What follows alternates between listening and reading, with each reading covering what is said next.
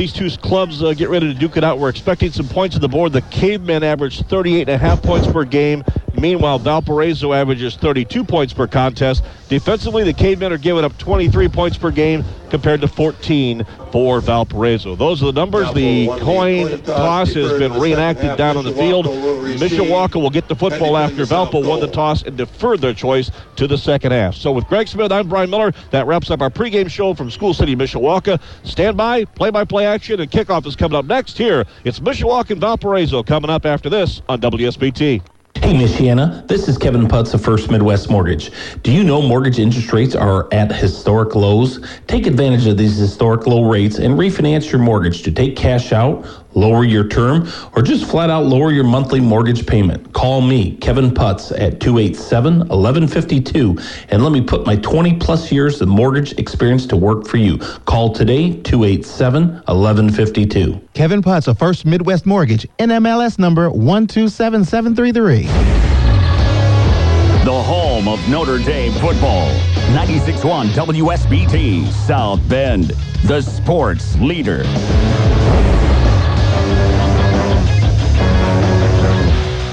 Once again here on 96.1 WSBT, the sports leader, along with Greg Smith. I'm Brian Miller, Matt Embry, our studio engineer. And we're ready for football. Regional Championship. Valparaiso kicking it off here on the turf. A high, deep shot to the five-yard line, fielded there by the Cavemen. It is Parker returning yes. the football back to the 15, up to the 20, and then he's cutting back he goes back inside the 10 yard line and then finally is brought down around the 11, trying to make some room out of really nothing. And a little switch up there because Milan Burris and Chaz Hardy have been doing most of the kick returns, but getting your best athlete on the field, Devon Parker, is that certain individual and uh, got the kick hit his way. Just couldn't quite find the opening he was looking for. So the Cavemen will start first and 10, and they're going to mark him at the 11 yard line, first and 10. So the Cavemen will go to work averaging 398 total yards of offense per game, including 355 on the ground. Behind center, Justin Fisher, the junior standout quarterback, gives it to his fullback, Drew Mason. Yes, he's the workhorse of this Caveman offense. 205 carries, 1,259 yards in the season, averaging six yards per carry, and he Andrew picks Mason up about two and a half on the first play from scrimmage as the Cavemen to work offensively. We describe it here. We're looking westbound, and the Cavemen are going south to north and or left to right. Cavemen will settle in offensively here, facing second down and a eight-yard necessity for first down. They'll check the wristbands for a play from the sideline. Drew Mason, the fullback. Wideouts to Milan Burris, Devon Parker, Colin Hayes and the quarterback keeper after the fake from the fullback trying to spin to the outside right and getting about three, maybe four yards as Justin Fisher dropped just past the 15 yard line. Cavemen will face third down at about four and a half. Dylan Dingman on the Up front for the, for the Cavemen, their offensive starters with Tyler Ackerley at center. Flanking him left and right, Jason DeWilkins and Jaden Seamack are the guards, both seniors. DeWilkins 5'10, 285. Seamack is 6'3, 285. Ackerley in the middle, six foot two thirty, and the Nowacki duo on the outside at tackles. Ethan, the senior, and Dawson, the sophomore. They are the front five for Mishawaka. Man in motion, back to pass. Fisher over the middle. Nope. Pass is intended for Devon Parker, and a pass play right over the middle, and a penalty flag. It'll be a first down for the Cavemen. That was a really nice pass by Fisher.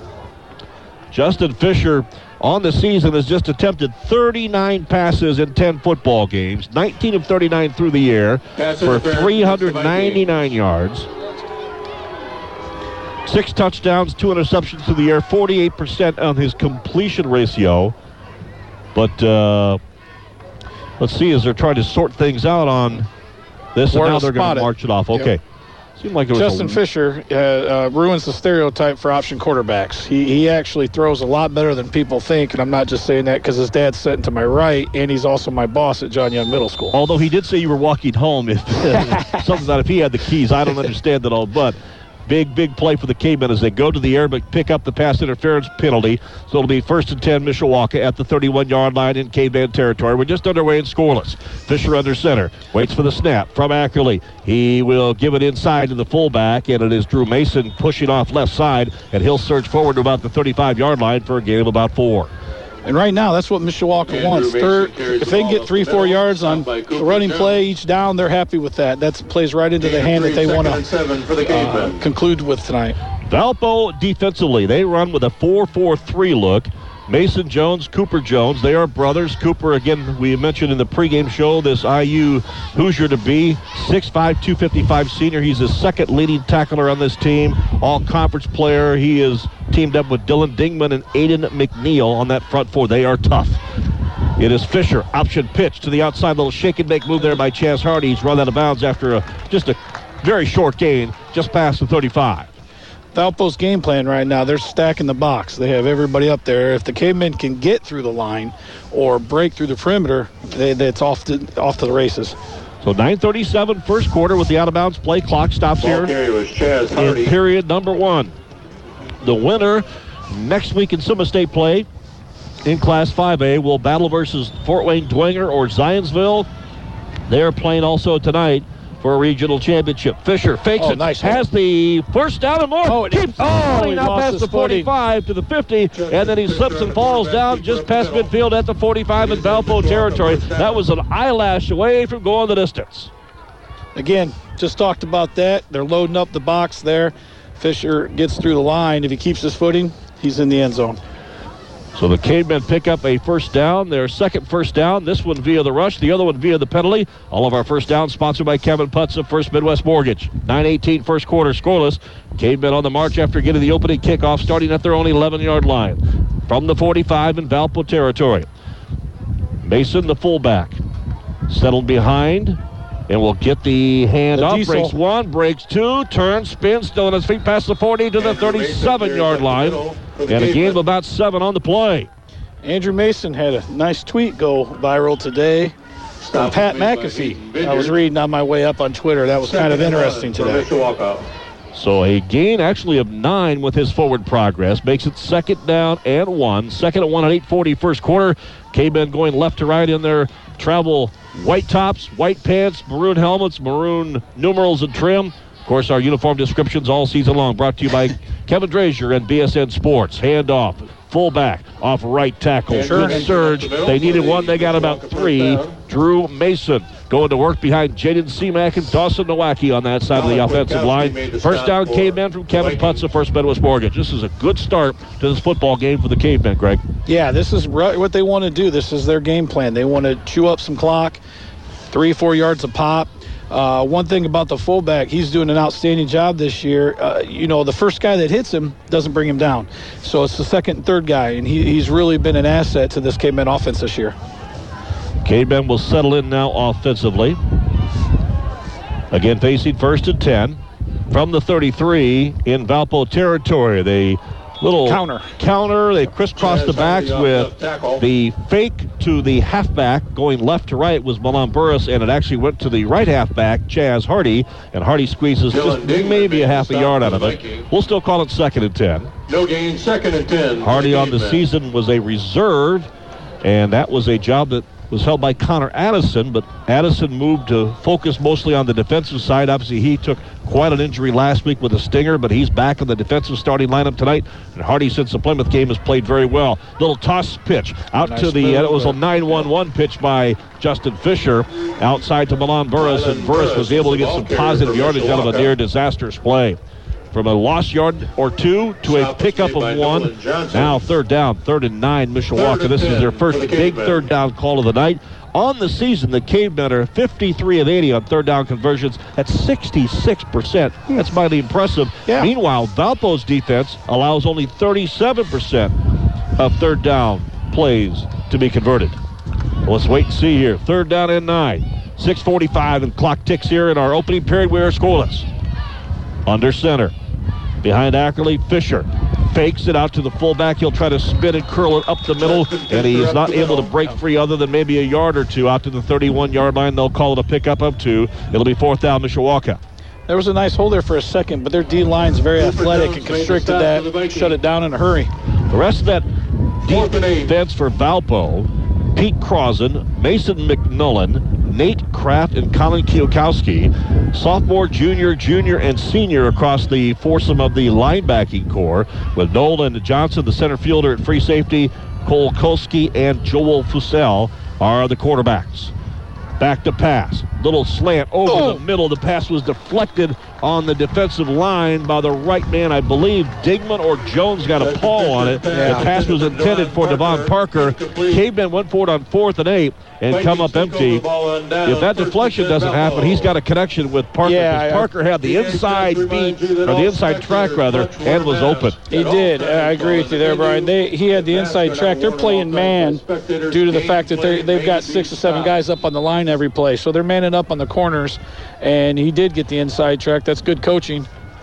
Vikings will go to work now offensively with junior quarterback Logan Lockhart. He is the the kind of the manager, if you will, and the uh, the engineer of this Valparaiso offense that features Tommy Burby, the All-State tailback who was out last week due to Tanner injury. Parmalee Hayden Vineyard stepped in. Ah, another day at the office. 35 carries, 280 yards, and three and scores against seven for the Laporte. As this team scored two touchdowns in the fourth quarter to break a tie and win 35-21 in a sectional championship at Kiwanis Field. Little toss sweep. Lockhart out to the outside right, breaking Nice. one tackle around the 32 and surging forward to the 30-yard line.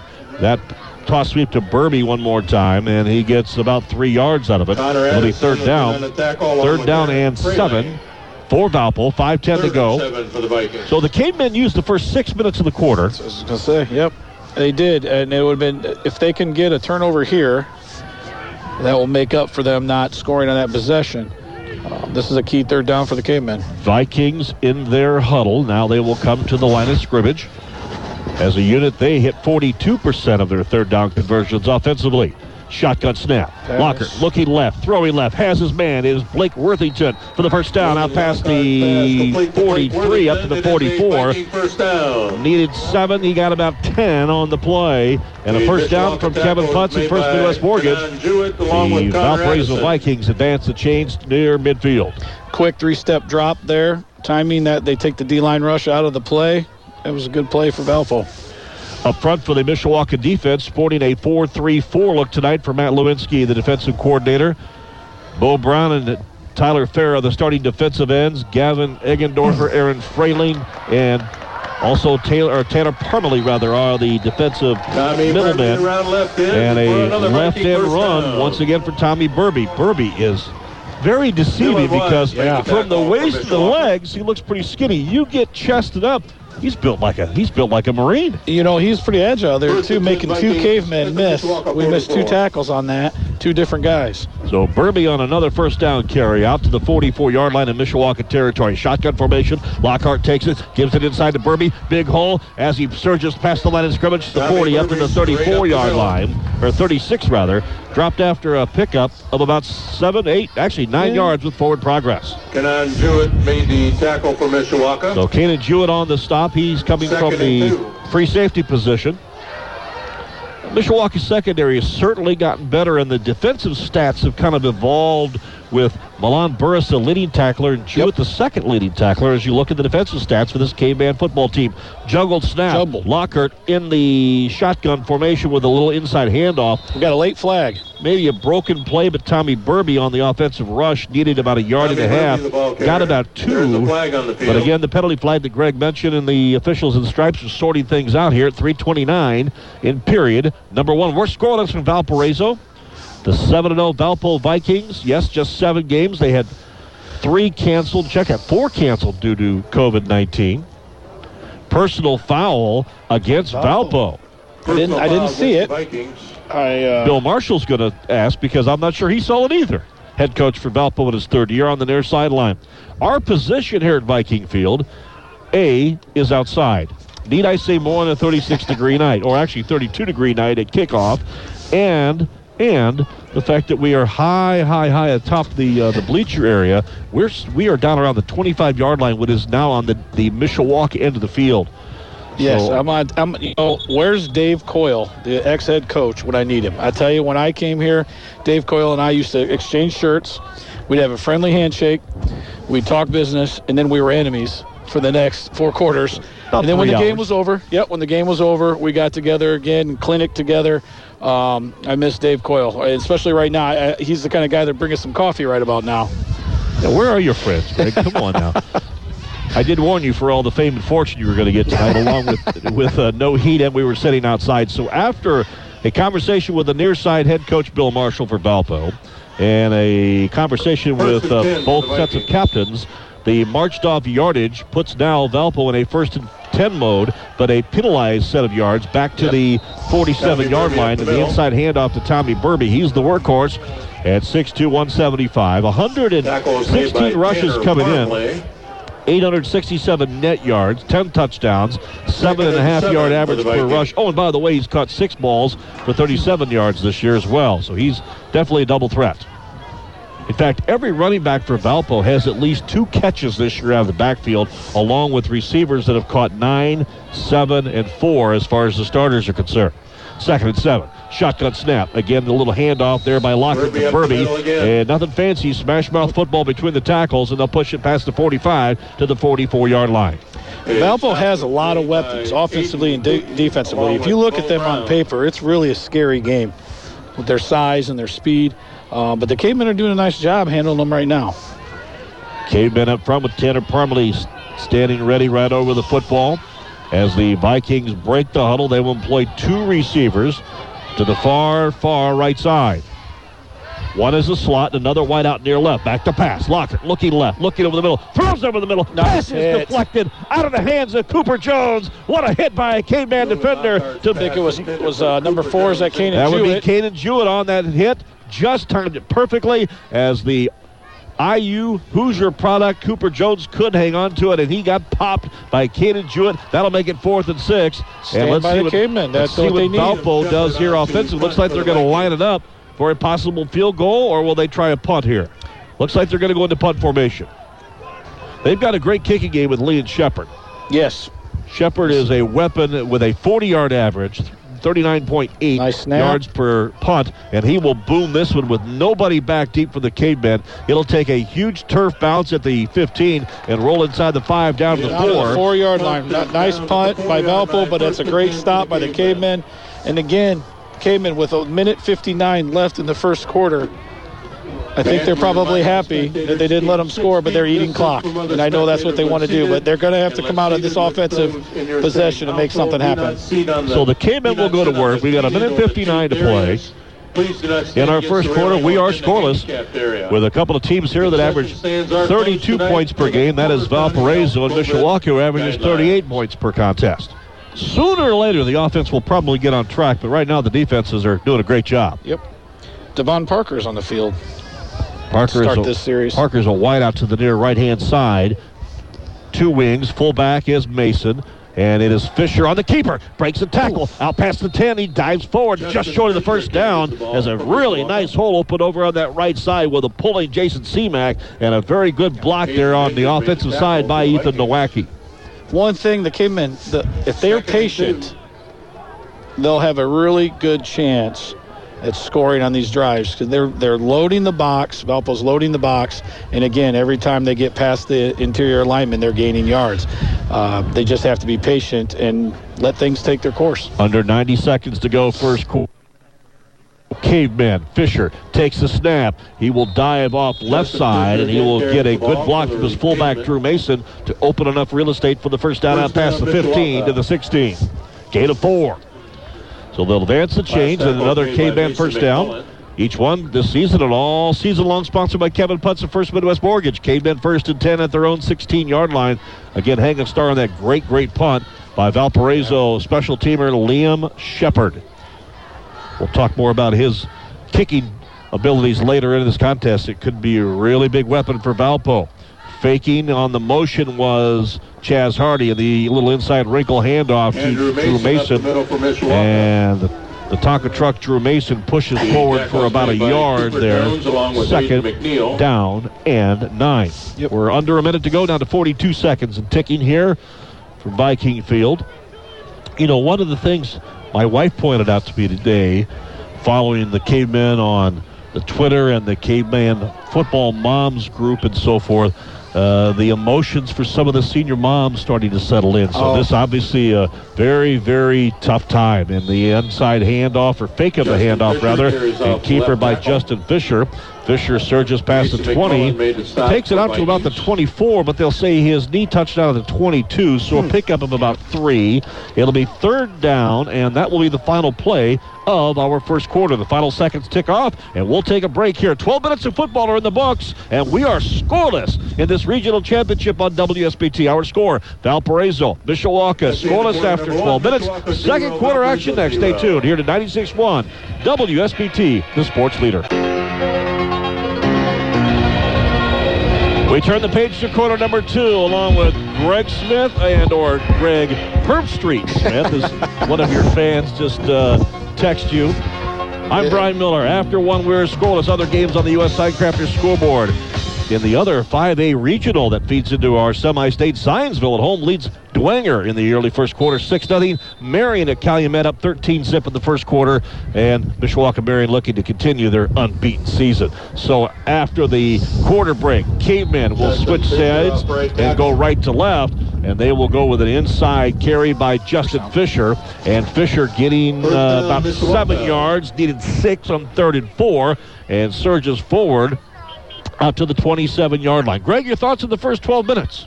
I, I pretty impressed right now. I'm happy the way uh, the defense came out. I was a little worried uh, watching them this year, but they have gotten better each game. Uh, being a defensive court, past defensive coordinator, that, that's the first thing I look at, and uh, I am impressed with them right now. As long as they can keep it up, we're going to be all right. Toss sweep to the outside of the right halfback, Chaz Hardy, and Hardy is bounced The off the turf carrier, past the Chaz 30 to the 31, but a gain of four. Hardy Tackled averages about nine yards per carry. He's used it limited times, but certainly what a game. weapon with his size. He's hard to find. He's shifty, and he is lightning quick. Although, my only argument is he's not wearing his pink cleats. Yeah, I, I, I like that the pink cleats because I can find him anywhere on the field on game night. Yep. He is little, but he he's strong. Pound for pound, he's a really strong running back, and the cavemen have been using him more and more as the season goes on. Second and six after the Hardy rush. This time with Justin Fisher. Oh, nice block by Hardy there. And that block freed Fisher up for yardage past the 35 to about the 36 or 37, depending on forward progress. It'll be third down and very short yardage, 31 to be exact. As we're a minute into our second quarter, we're scoreless here between 7 and 0 Valparaiso and the 7 and 3 winners of seven straight Mishawaka Cavemen. Had some interesting stats that we talked about on our pregame show, but you wonder as there's a timeout whistled on the field Timeout. For a measurement. and they're going to measure. But one of the stats that jumped out at me looking at some of the numbers is if you take the competitive or the, the comparative schedules and the opponents' records, the caveman opponent record through their seven and three seasons has been 51 and 39. Valpo's opponents and their combined record schedule, if you will, is 26 and 43. Wow. Well, certainly, certainly some of that uh, real estate is all made up based on the very fine seasons by the ones called Marion, Elkhart, and uh, those were the first two opponents. And don't forget the Warsaw Tigers, who were the only three teams that beat these cavemen. And since that Warsaw loss back on September 11th, the cavemen have uh, ran off seven straight wins, and more importantly, not just picking up wins, getting better every single week. Yeah, if I was uh, coaching against the cavemen, we that's what we would call a dangerous team. They were getting better. Uh, they were the best 0-3 team in out the there. state, no doubt Yeah. about it. After the measurement, third and about a half a yard. Fisher turns, hands off. They'll blast off right tackle. Guess who? It's the fullback, the Diesel, Drew Andrew Mason. Mason up the middle. For I've got to get at least five Drew Mason Diesel mentions in for Vince It is D'Addario a tonight. Mishawaka first down. Dylan We want to send out a little shout out to his daughter too. I believe it's Chloe. Broke her arm in gymnastics yesterday. I saw a photo. It's not pretty. Oh. It, it looks like a football injury on the gymnastics mat, but we hope that she's doing well. I know Vince uh, was torn about uh, being here tonight, and uh, Greg Smith jumped in. You you agreed to this before I told you we were going to be outside, of course, but uh, we appreciate your pitch hit. And on first down, Cavemen will go with the Fisher keeper. And the quarterback taking the snap from Tyler Ackerley going off left side behind Jason DeWilkins and company. And he'll surge forward for about four, maybe five yards. It'll be a gain of four, we'll call it. Second and six, 10 18 first quarter. We are scoreless. The Cavemen had the ball for just around six minutes in the first possession. Failed on a fourth down pass play. Valpo got the ball, moved the ball, but was forced to punt, and had the ball down to the minute 59 mark in the uh, first quarter when they punted the ball to Mishawaka, who started this drive at their own 11 yard line. Second six. Fisher fakes the inside handoff, fakes the outside pitch, keeps it, and past the midfield stripe Carries the ball. over the 50 yard line to the Valpo 48 for a first down.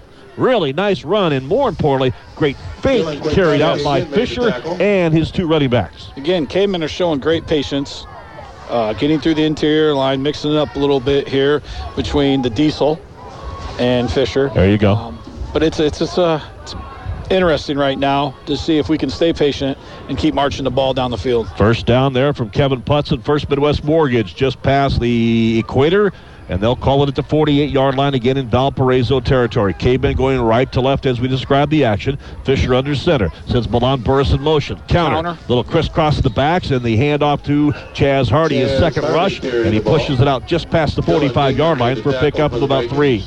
I'm really impressed with the Cavemen right now too. If you look at Valpo, they're loading the box, and Cavemen are still getting three, four yards a pop. Uh, and there, are, if you look at the size of these guys, they, there's some work being done in there. Some incredible size, no doubt, with Dylan Dingman, 6'3", 240 on that off on that defensive line, rather. Cooper Jones, 6'5", 255. That's just a couple of the specimens. Wide out to the far right. Double wings as in the halfbacks, and there'll be Milan Burris in motion, but the inside fullback handoff and Drew Andrew Mason, the workhorse. the Again, the. Mason last year with 120 carries, 592 Cooper yards. This year, Greg Smith, 205 yards or 205 carries rather. So basically doubling his his uh, his uh, efforts. Third and four for the Cavemen. 1,259 yards. Certainly, we talked about him getting bigger Yep. and heavier, but stronger. And he's just running like a man possessed. You know, it, it, in checkers, we could be playing checkers, and he's the kind of guy you want on your team because he's going to try to compete with you at any level. Competitor, yes. Yes, that's Third and four after that six-yard pickup. Inside handoff, fake. Mason Justin is gonna be fake, close. and the keeper by Fisher on the very methodical They're offensive waving it first possession continues. Kelsey made the Needed stop. four, First got 4.1 Mishawaka. yards. Yeah, it was close, but the official said go ahead and move the stakes. Unlike the NFL games where we have to replay and see the video replay of every other play, Yeah. I wondered if anybody else felt like that. Uh, last week I was watching NFL, and I think the last two minutes of the game was probably about 15. or the Notre Dame game. Yeah, that game matter, too. Yeah. So now first and 10 K-Men from Kevin Putz and, First Midwest Mortgage. And a stoppage in play. Quick timeout by Keith Kinder. Coach Keith Kinder did not like something he saw as they got ready to snap the ball in Mishawaka. first and 10, so the K-Men will burn their first timeout. We'll do the same. 7.38 to go here in our first half. VHS reminds you Mid-second quarter, we're scoreless. Valparaiso and masks at all Mishawaka on while in the 96.1. WSBT, the sports leader.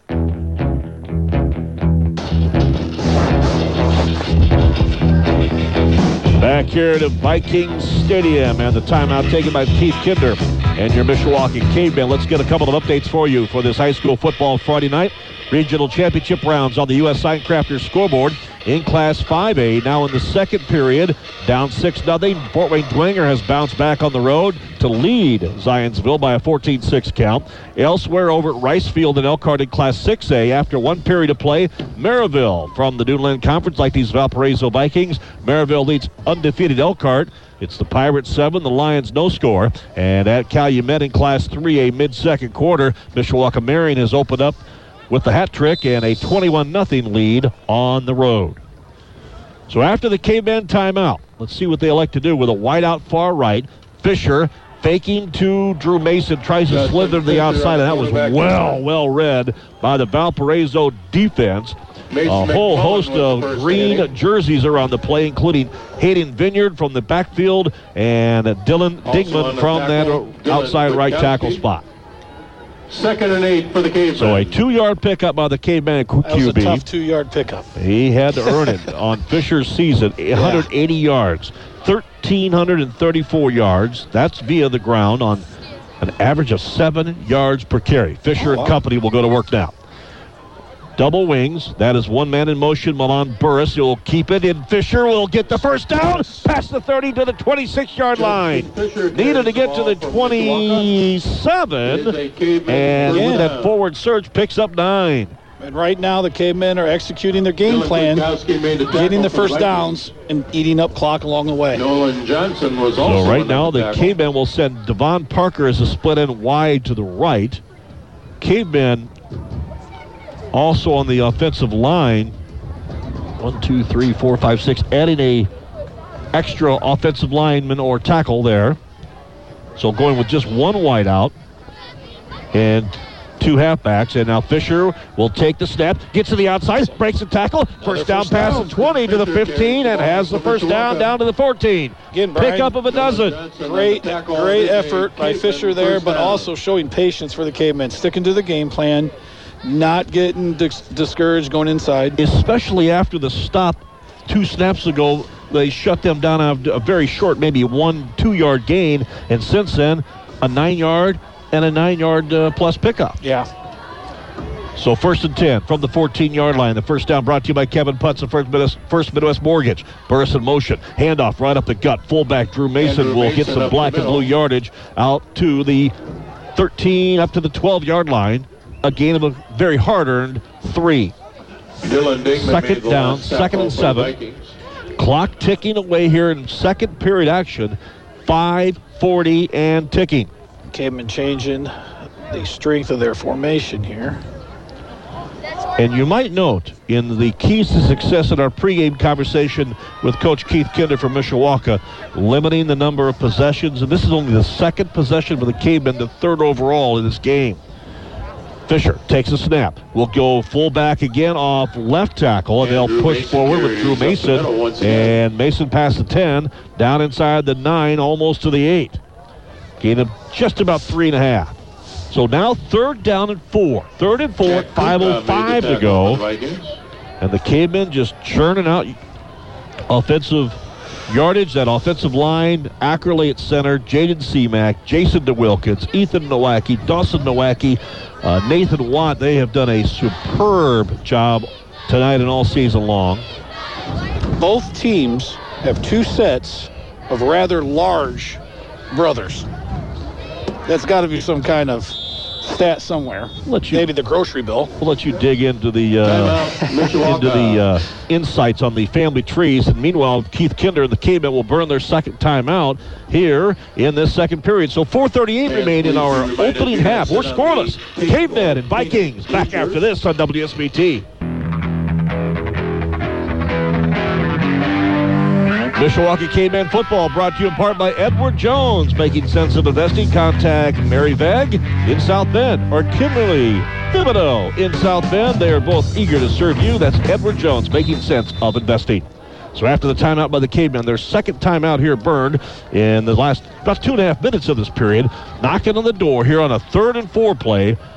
But they're in the red zone now. Fisher takes a snap, drops back kind of like a quarterback draw, if you will, and he will Yeah, surge falling forward, to the five-yard line. Yes. Needed yardage uh, to the tune of third and four. Needed uh, four, got about three. Just short of the 10. It'll be fourth down and one. No doubt the cavemen in four down territory here and also looking to get on the scoreboard.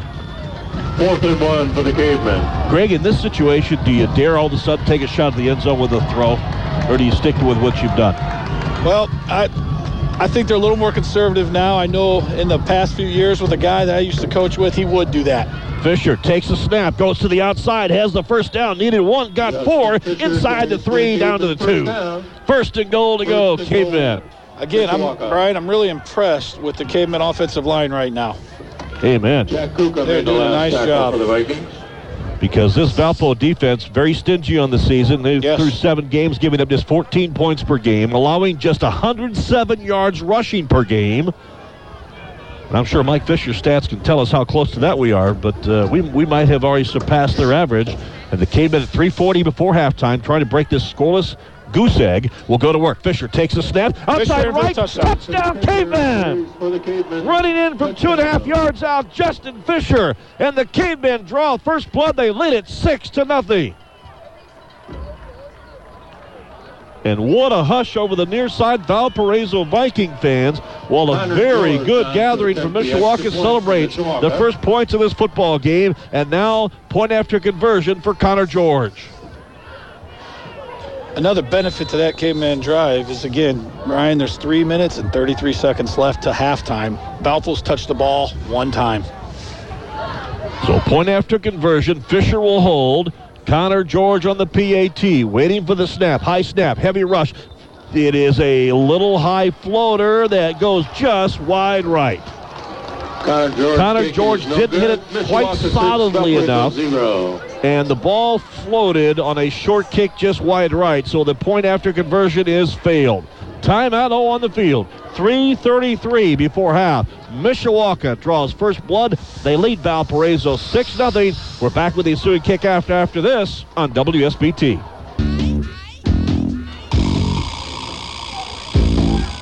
Mishawaka 6.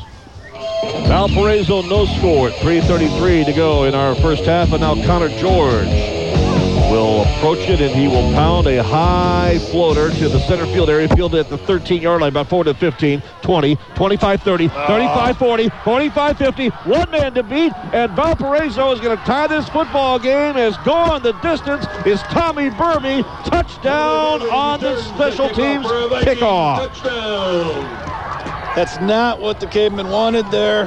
After a nice drive on offense, a nice stop by the defense earlier. Just nine seconds. Double check that. Just 12 seconds attempt the extra point. after the caveman scored and had burned up basically eight and a half minutes. And Valpo scores in lightning quick fashion on the kick return. Now the point after conversion. Liam Shepard is lethal in PATs. 25 and 27, make it 26 of 28. Time out on the field. So the kickoff returned by Valpo, 78 yards for the score. Time out on the field, 321 to go before half. Valpo 7, Mishawaka 6. We're back after this on WSBT. Along with Greg Smith, I'm Brian Miller. So if you stepped out just for a millisecond and it was 6 0 Cavemen, well, it was 6 0 Cavemen at 3.33 first quarter, but at 3.21 until halftime, Tommy Burby, thanks to an 88 yard kick uh, return, Parker, along with Chaz. caught that ball on the run and found two seams, one in the middle and then one to the outside right, and nobody from Mishawaka could catch him. The kick return. That is the first special teams kick return of the year for Valpo. And now they have, with the point after conversion by Liam Shepard, have a 1.76 lead. That point after conversion miss a little mo- uh, a few moments ago looms rather large right now. Yeah. It is Shepard with the approach. He will boot this one high. It'll be booted deep. And at the one yard One line, yard brought line. forward by Parker. Parker at the 15. High Nice steps guy to the missed. 20, On the 25. Shake sideline. and make move. Cuts back to the middle. 30, 35, 40, and Nice Russell out of bounds. What a great kick return. A gutsy one. And I'm not sure one the coaching staff would have liked by For the Vikings. one and only Devon Parker. Yeah. What a great run and kick return there for the kid. That was a great return, but I'll tell you, I'm more impressed with the kick. When you have a high school kid that can put the ball on the one yard line. Consistently. Yes, that's pretty impressive because that's trouble. A lot of people don't know if it's going in the end zone or not. And that one there, they had to run out. That was a perfect kick. So Devon Parker had thoughts of his sixth touchdown of the season right there. He's scored via the rush once and through the passing game four times. But boy, oh boy, that was a great kick return that sets the caveman up with fine, fine field position just shy of the 40. They'll mark him at the Mishawaka 38 yard line, first and 10. We've got 3.12 to go before halftime. Fisher will take the snap. Option pitch. Outside Milan Burris. Cuts back in. Great block by Hardy. Still on his feet up forward Yes. to the 45 and knocked down at the 46. Burris carried the ball Again, to I'm Mishawaka. continuously impressed by this little size of Chaz Hardy and how he blocks pound for pound. He is a tough kid. Gain of You get your seven, money's worth. You do. He's only going to get better being a sophomore out there competing at this level. Clock ticks away at 2:46 here in our opening half. After a scoreless first quarter of play, Mishawaka and Valpo duking it out now with the Vikings on the kick return, leading seven nothing, and the Cavemen are going to be hit with a false start. Penalty flag coming from way, flag on the way back in the backfield, and that is just their first penalty of the night. And on the season, the Cavemen have been hit for 47 penalties up till uh, game time tonight for 365 yards. I guess one yard for each day of the year. Officials having a very lengthy chat. And we remind you all that is taking place at K-Men Football brought to you in part by Fisher's Barbecue and Catering. Make your Thanksgiving dinner a little better this year by having Fisher's of Mishawaka smoke your turkey. Call to reserve your space in their smoker before November 21st. Greg Smith, what was our call by the officials? That's what I'm trying to figure out right here. Are they trying to figure it out too, maybe? Second down and three. That's what the scoreboard shows. I think they're picking up the flag and they wanted to, yeah, fix the clock is what he was signaling there. So the penalty flag ultimately is not a penalty. But now we get the clock in sync, and the cavemen will try to get back in sync, down by one, with a second and three play from their own 45. Going right to left, Fisher under center. Sends a man wide out inside the little fullback hit. A penalty flag comes Mason pounding the to the turf as Andrew There is a Mason gets it out to the 50 yard line. But right in the middle of the offensive lineman pileup was the penalty flag, and you've got to guess probably a and hold. Brinson. Although anything's possible in that heap of vanity. And let's see what the official in the white hat will tell us. A chop block. Chop Block block. below the waist against the Illegal cavemen. block below the knees against Mishawaka. So the cavemen will be penalized after that nice run by fullback Drew Mason. And the clock stops at 2.28 here before halftime. Yep. So they'll mark it back from midfield. The spot foul will take it back to the 35, 36 yard line. That certainly changes the complexion from third and short to now second down at about Second 13. and 13 for the cavemen. Yeah. That's definitely going to hurt the cavemen. I think a Cavemen, timeout's being called, or is that by the official? let's wait and see. Meanwhile, the cavemen are lining up for one of the first times tonight with two wideouts. This time they will go back to their conventional Elijah Marshall and Colin Hayes setup and a penalty against Mishawaka. Back-to-back penalties now. Incorrectly marked off. They added another five yards. I'm assuming it was a 15 yard penalty. On the Correction, chop block. Yes. for the cavemen. So a correctable error. And now man in motion. Fisher, little screen, near side pass cut on the run. Nice Burris, block. couple key blocks, breaks a tackle up to the 50 yard line as he gets the first down. A gain of 19 on the play. Nice little out pass there by Justin Fisher. Yeah. And finding Milan First Burris down, and some really nice blocking downfield by Colin Hayes for the cavemen. So that will get the chains moved forward, and that's a very pleasant, pleasant view for the cavemen after a couple of negative yards plays. Uh, some of that on the penalties. But certainly they're moving the chains now, and the first down at the midfield equator at the 50 yard line, brought to you by Kevin Putz of First Midwest Mortgage. Fisher with the inside fake, and he will try to slither to the outside right right. And Fisher on the quarterback keep surges forward for about three. From the midfield stripe, at a minute Colin 40 to go, and counting, he picks up three. Second Cavemen trailing by one. We're at 90 seconds to go. Mishawaka with one timeout remaining in the half. Valparaiso has their full pocket full of three. Cavemen will employ two receivers right, one receiver left. Fisher rolling out. Play action. Throwing underneath coverage and coming back to the football. Devon Parker dove, Justin caught it, but the official says it Devon touched the turf, so it goes incomplete. Incomplete. Third and seven So the Mishawaka. incompletion does stop the clock, but the incompleted pass there on second down, on second and seven, goes for naught. Third and seven for the cavemen here. This will be an interesting play.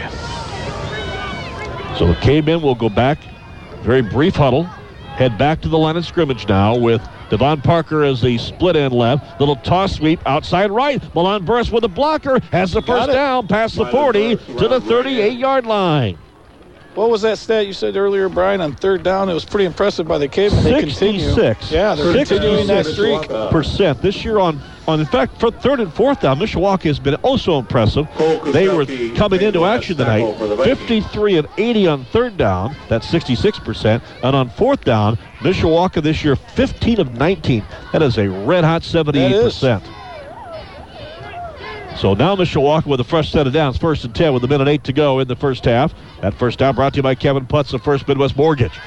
Rolling out. Little floater over the defenders. Milan Burris catches at the 35 to the 30 and pushed out of bounds just shy of the 25 yard line. A gain of a dozen and another Mishawaka first down from Kevin Putz and First Midwest Mortgage. That was an impressive pitch and catch there by Fisher and Milan Burris. If you can't throw it through them, throw it over them. Yeah, he was rolling out against the grain. It was it was a very hard throw to make. Just lofted it up there. Milan Burris came down with it and got the first down. Well, the cavemen will go back to work looking at the wrist guards, checking that play, signaling from the far sideline. They will employ two wideouts to the far right. That is Parker and Milan Burris. Wide out to the near left side is Colin Hayes. Fisher back to pass. Looking over the middle. Pass is bobbled and in and out of the hands. Intended for Colin Hayes. Incomplete. He was a cutter coming from the left and cut right down the middle of the 20. And the ball hit off his hands, but he just couldn't hang on. Incomplete. So they'll make it second down. Incomplete pass to stop the clock. 58 ticks to go in the half. It's 7-6 Valparaiso. Mishawaka trying to either get within field goal range or certainly putting the ball in the end zone before halftime.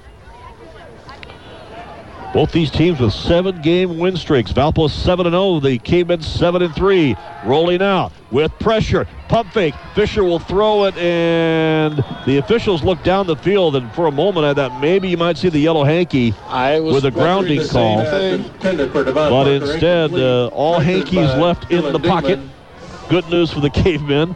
And for Justin Fisher in that incompletion, he had to throw it away. He had some major backside pressure from Cooper Jones and the Valpo Valparaiso Viking defense. Clock stop, 52 seconds. Again, Mishawaka trailing Mishawaka. 7 6. The 88 yard kick return by Tommy Burby has been the difference.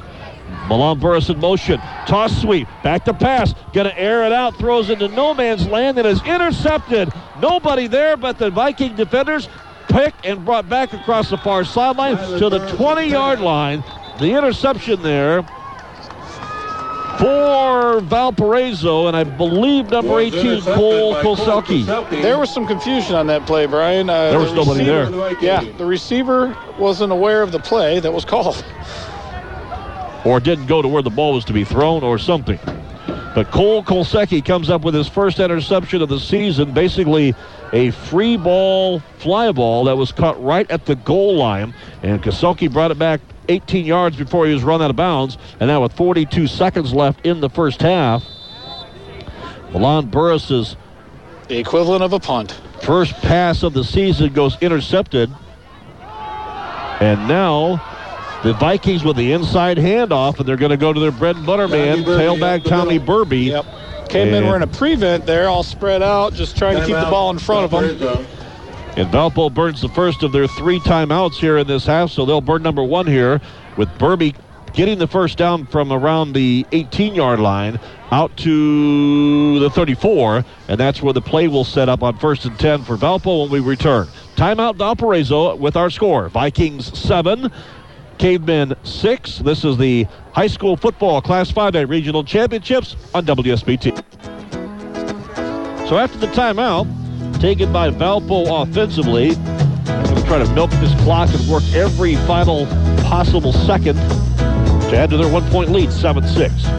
So behind center in the shotgun formation, Logan Lockhart, junior quarterback. He is the engineer of this Valparaiso offense that averages 32 points per contest. And now, after a lengthy wait, we will have the snap of the football. Lockhart drops straight back, looking right, looking right, throws a sidearm delivery to the near side at the 45 yard line, intended for Blake Worthington, incomplete. Worthington, the leading receiver for this Valparaiso football team. It's the second time they've looked his direction. And this one goes incomplete. Second and 10 from the Valpo 34 yard line between the hashes. And now 31 seconds. These 31 seconds can't tick off the clock fast enough if you're a Mishawaka Caveman fan back home in the Princess City. Yeah, right now Valpo has two timeouts too, so they're in the driver's seat. Shotgun snap. Lockhart back to pass. Looking over the middle. Over the middle. Throws underneath. And the pass in and out of the hands of Rodriguez incomplete. Lockhart's pass. That could have been Rodriguez. Rodriguez incomplete. That could have been a big one. It was no doubt a first down. Oh yeah. but the pass goes incomplete in and out of the hands of the intended receiver. Rodriguez, the 5'9 special teamer, wide out and runner, just a junior. I'll tell you, the Vikings, for a 7 and 0 football team and a team ranked in that top uh, spot, you know, in the uh, 5A world. They got a lot of underclassmen starting and playing key roles. Shotgun snap. Lockhart inside. Guess who? Burby. Big hole up the middle. First down and more past the 40 to the 45 and brought down shy midfield at the 47. Clock will stop while the chains advance. A first down sponsored by Kevin Putz of First Midwest Mortgage. Lockhart will take the center snap and just spike the football. A second goes off the clock down to 19.8 seconds here in the half. And Valpo still with two timeouts remaining. Would certainly like to get the ball about another 25 yards down the field to get in Liam Shepard's zone. Liam Shepard, 10 of 13 in field goals this year. He was 8 for 11 in field goals last year. And how about his percentage? 25 of 27, actually 20, 26 of 28 so far this year in PATs. This kid is a weapon mm-hmm. as far as a kicker. Solid. Shotgun snap. Back to pass. Looking left. Looking right. Lockhart sidearm throw over the middle incomplete. Intended on the underneath Logan route pass to Grant Anthony Comstack. Or check that, Anthony Schaefer, the intended receiver. And the caveman with good coverage on defense right there. Colin Lutz on coverage. 15 seconds left, but Valpo still has both timeouts remaining. So this is a big, big snap on third down here for Valparaiso. Trailing, or rather leading by one, 7 6. Caveman with a three man defensive front. Shotgun snap. Lockhart, three step drop. Turns, looks near side, pass is caught, and then quickly down to the knees. Lockhart And getting out of bounds was Blake Worthington. Worthington. I thought his knee touched before he went out of bounds, but the officials will say that. but the officials will say he went out out of bounds. I thought his knees were down too. Mike Fisher noting that from the statistician's chair off to our right. And at 10.9 seconds to go, the officials, the men in stripes, the zebras on staff here tonight, they will have two conferences, two for the price of one. One with the man in the white hat and the far line judge. And then two of the other three will meet here on the near side. Either way, they stop the clock, and now fourth and one. Inside handoff Lockhart, but quickly Keith Kinder races. He's got good. He's got good good uh, mobility. He's still got some of those quarterback moves He's in him. got he's got some moves, and he'll be the first to tell you all about it. Timeout, Mishawaka. He'll be the first to brag about it. But Keith Kinder running, sprinting to get that timeout, and he'll burn his final timeout. This one defensively at 8.7 seconds. We will take a break with our score. Facing fourth and one, Valparaiso. They lead at 7 6. We're back after this on WSBT.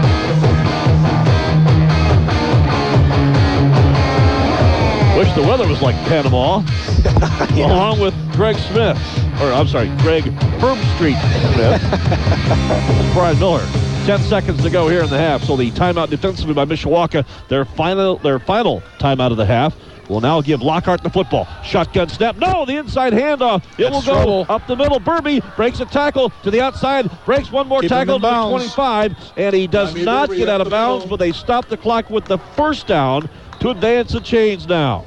It is a Viking first down. Timeout. So the inside draw play with Lockhart having the football and just the last second slithered it into the hands of Tommy Burby. And we've seen Burby really, really do a spectacular job running the ball on both special teams and out of the backfield. Of course, he, with that 88 yard kick return, is the Valparaiso offense up until now.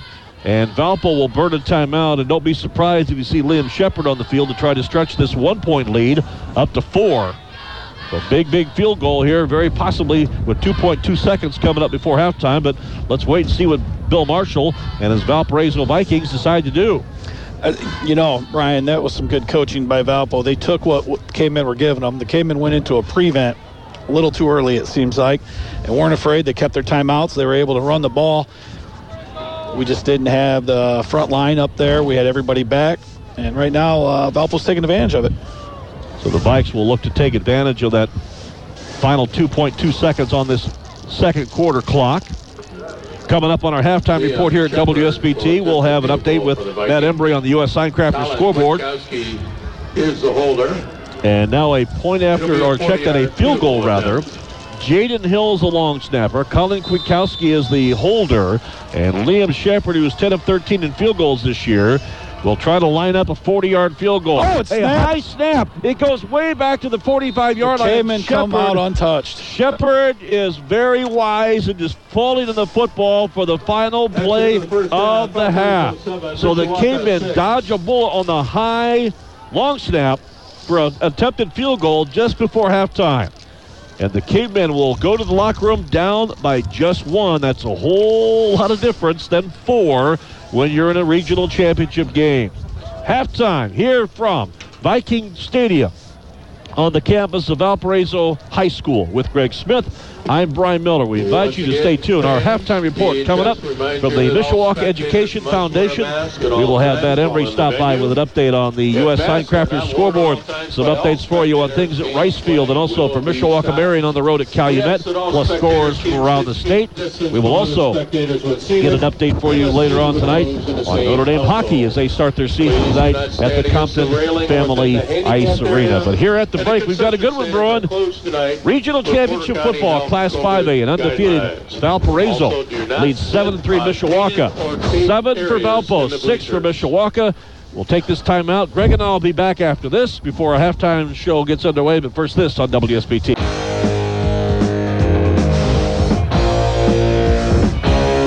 And welcome back here on the Mishawaka Education Halftime Report from WSBT Radio, along with Greg Smith. I'm Brian Miller. Special thanks to Dean Hubbard and his guest, Brad Addison, for joining us.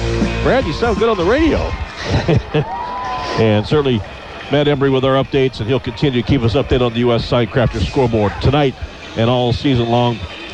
Here in the postseason, our halftime statistics and postgame statistics are all brought to you by our friends from RBI's Unlimited. Greg, your thoughts on some numbers? Uh, maybe any any stats that pop out at you here, courtesy of Mr. Mike Fisher. The rushing yards for the Cavemen right now um, against a very stout Valpo defense and defensive line. Uh, they're looking at 200 plus rushing yards right now between really Mr. Fisher, Lon Burris, and uh, Drew. Drew Mason, the diesel. Uh, pretty impressive right now by the Cavemen. They got to keep that up in the second half. Certainly, defensively, they have done a very, very good job of kind of holding this Valpo team in check when Valpo's had the ball. Although Tommy Burby has shown he doesn't need a very big hole to make things happen lightning quick, and certainly his special teams play is the difference in this game. 7-6 Valpo here at the break. Your thoughts? Do you dare? Do you change anything? I know they always talk about halftime adjustments, but you know, if you're steering the ship right now, what would you change or what don't you change or what are things you focus on? Well, one thing is I'd be careful who I kick to. Uh, they've been good on special teams all year. Um, that last kick was very unfortunate for the cavemen, and again, like you said, it's the difference in the game. Um, a squib kick wouldn't be a bad thing in this situation. Uh, we, you know, you, you just don't want to give them any more momentum, especially in special teams, kicking to, and, and they've got some dangerous guys. It's going to be a hard task. It's not as easy as it sounds. Our update of statistics and scoring drives brought to you by RBI's Unlimited. Help your son or daughter's skills improve in baseball or softball with individual lessons for hitting or for pitching at RBI's. Team rentals for this winter are also available from our friends at RBI's Unlimited on West 6th Street in Mishawaka. That's RBI's Unlimited. So we're ready to turn the page to quarter number three. He's Greg Smith. I'm Brian Miller. Matt Embry, our studio engineer, back at the WSBT studios. Cavemen down seven to six. They will kick the football away as Valpo will start this second half. Tommy Burby is back to return this kick. Connor George Connor will George will tee it up right on the 40-yard line. We'll get things underway. The winner of this game will to play the winner of the Fort Wayne Dwenger Zionsville contest. Last report, Dwenger on top as they got towards halftime. No matter what, whether it's Zionsville or it's Dwenger, if the Cavemen win, they will be home next week at Steel Stadium. And that's okay. I'm good with that. I'm good with We're that. all good with that. but we will have the broadcast next Friday night here and hopefully a semi-state championship for Mishawaka against one of those two schools. But we've got 24 more minutes of football left. Connor George with the approach as we start this third quarter. Little pooch kick. It is fielded and bobbled. Oh. But the flag will come down because the player was on his knees when he caught the Onside ball. And the cavemen are going to get nailed for, I think, a, uh, uh, either a late hit or like an unsportsmanlike conduct penalty. Let's wait and see which one. Pile recovering the kick. There's a flag on the field. I didn't see who hit him, I didn't either on that one. It was kind of hard across the field there. but a little pop-up pooch kick from the 40 that was fielded on the Valpo side of the field at the 45, and the and the short man on special teams was down on both knees. Yeah. And now, after a short conversation, the officials are going to march off 5, 10, and 15 Personal yards for a against personal the foul against the Cavemen. Not the start Mishawaka would It'll want first and 10 to the for the second half. No, that that starts coming out with very, very short field for Valpo's offense. 40 yard line. So Valparaiso will go to work. Logan Lockhart will be the engineer, the junior six foot, 180 pound quarterback.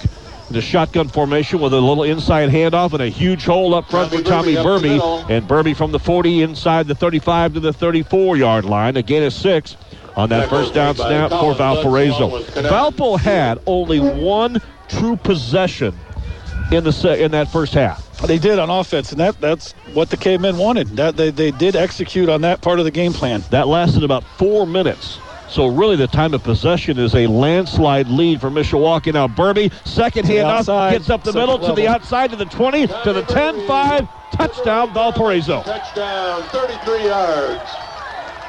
And just like that, Valparaiso extends their lead from one up to seven with a point after conversion upcoming. Tommy Burby. Liam Shepard on to Nothing fancy for points. Valpo. They give it to number 27 once, twice, and thrice, and he'll score. And now the point after conversion for Liam Shepard here on this opening drive of period three. He made that look easy, didn't he? He certainly did. Shepard waiting for the snap, the hold of Kiyakowski, and the kick it is up with a whole bunch of kick is good. distance. Yeah, it is good. 14, Mishawaka, 11:26 to go here in period number three. We're just underway in the second half, and lightning quick. Valpo strikes again. Tommy Burby with his 11th touchdown rushing of the season. Valparaiso 14, Mishawaka 6. The ensuing kickoff coming up next on WSBT.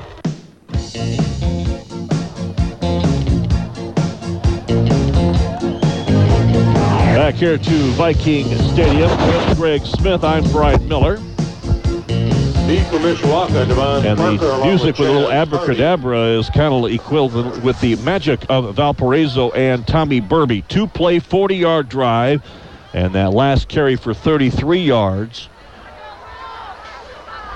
It's an impressive puts, run. puts Valparaiso up 14 to 6 on the second point after conversion tonight by the one and only Liam Shepard. He's quite a kicker.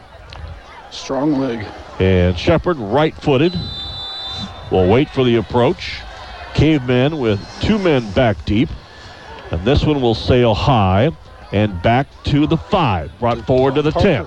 15. Shake and make move to the 20. He is spun but breaks free. It is Parker to their side 20. 25 30. Cuts back towards the middle. He can go to the 50, to the 45. feet, and He's there he gonna go. 30, 20, 10, 5. Touchdown, Mishawaka. A little Devon Parker showboat the last 15 yards, Kick for Mishawaka. but the cavemen return the favor on the Tommy Burby kick return. and let's just say that will be one that will be questioned in the uh, caveman coaching circle on that kick return. Not the end result, but the ultimate uh, little showboating at the end there by Devon Parker. But most importantly, it's a quick six for the cavemen, and they will go for two to try to tie this football game. Wow, his special teams played a huge role tonight. They have, and that was a great run by Parker, but I think he did start to celebrate just a tad too soon. Mr. Fisher here, our statistician next to us on the right, is an ex-coach, and I thought he was going to run on the field and help him into the end zone there. Going for two now, behind center. Under center, Fisher, toss sweep, outside right, Milan Burris. Can he get into the end zone? He'll dive for the pylon. He's in did. for two. He Milan did. Burris on the toss sweep, right Way to stretch it Justin out. Fisher. Way to stretch out and hit the pylon there. And just like that, from a 14-6 deficit, the Cavemen with a kick return and two-point conversion have tied this game at 14. Fans are getting their money's worth tonight. And the broadcasters are too. 11.06 to go, third quarter. Fasten your seatbelts. We're not in 14 14. Mishawaka, Valparaiso. Back after this on WSBT.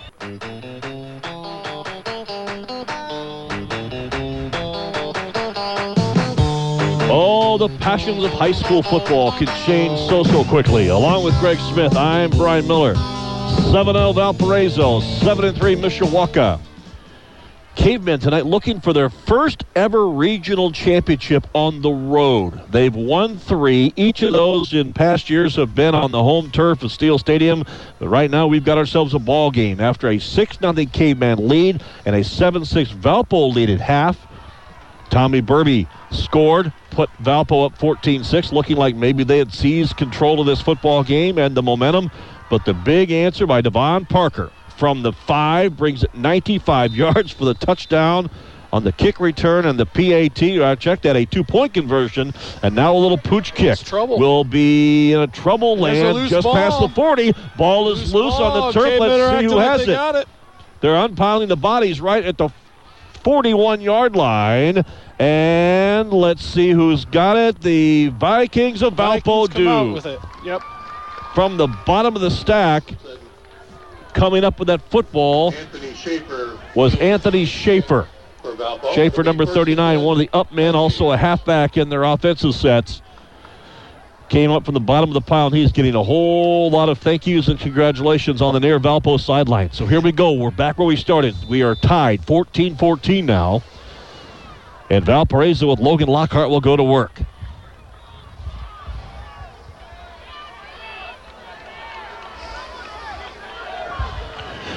Shotgun snap. Lockhart on the inside will go to Burby. Burby breaks one tackle, but not a second as he's wrestled down by Kanan Jewett and the Mishawaka defense. Kanan Jewett on the stop. Dylan Wise right there with help on an assist from the quarterback position. Short gain for Burby of just two. Cavemen do a nice job now of containing him more at the line. Once he gets past the line, he's really dangerous as he showed on the last drive. Vikings. So fans starting to kind of getting uh, into this football game just a bit here. Second eight. Outside handoff. Burby cuts back towards the middle. Tripped up at the 45. And no gain on that play. Key third down for the Caveman defense here.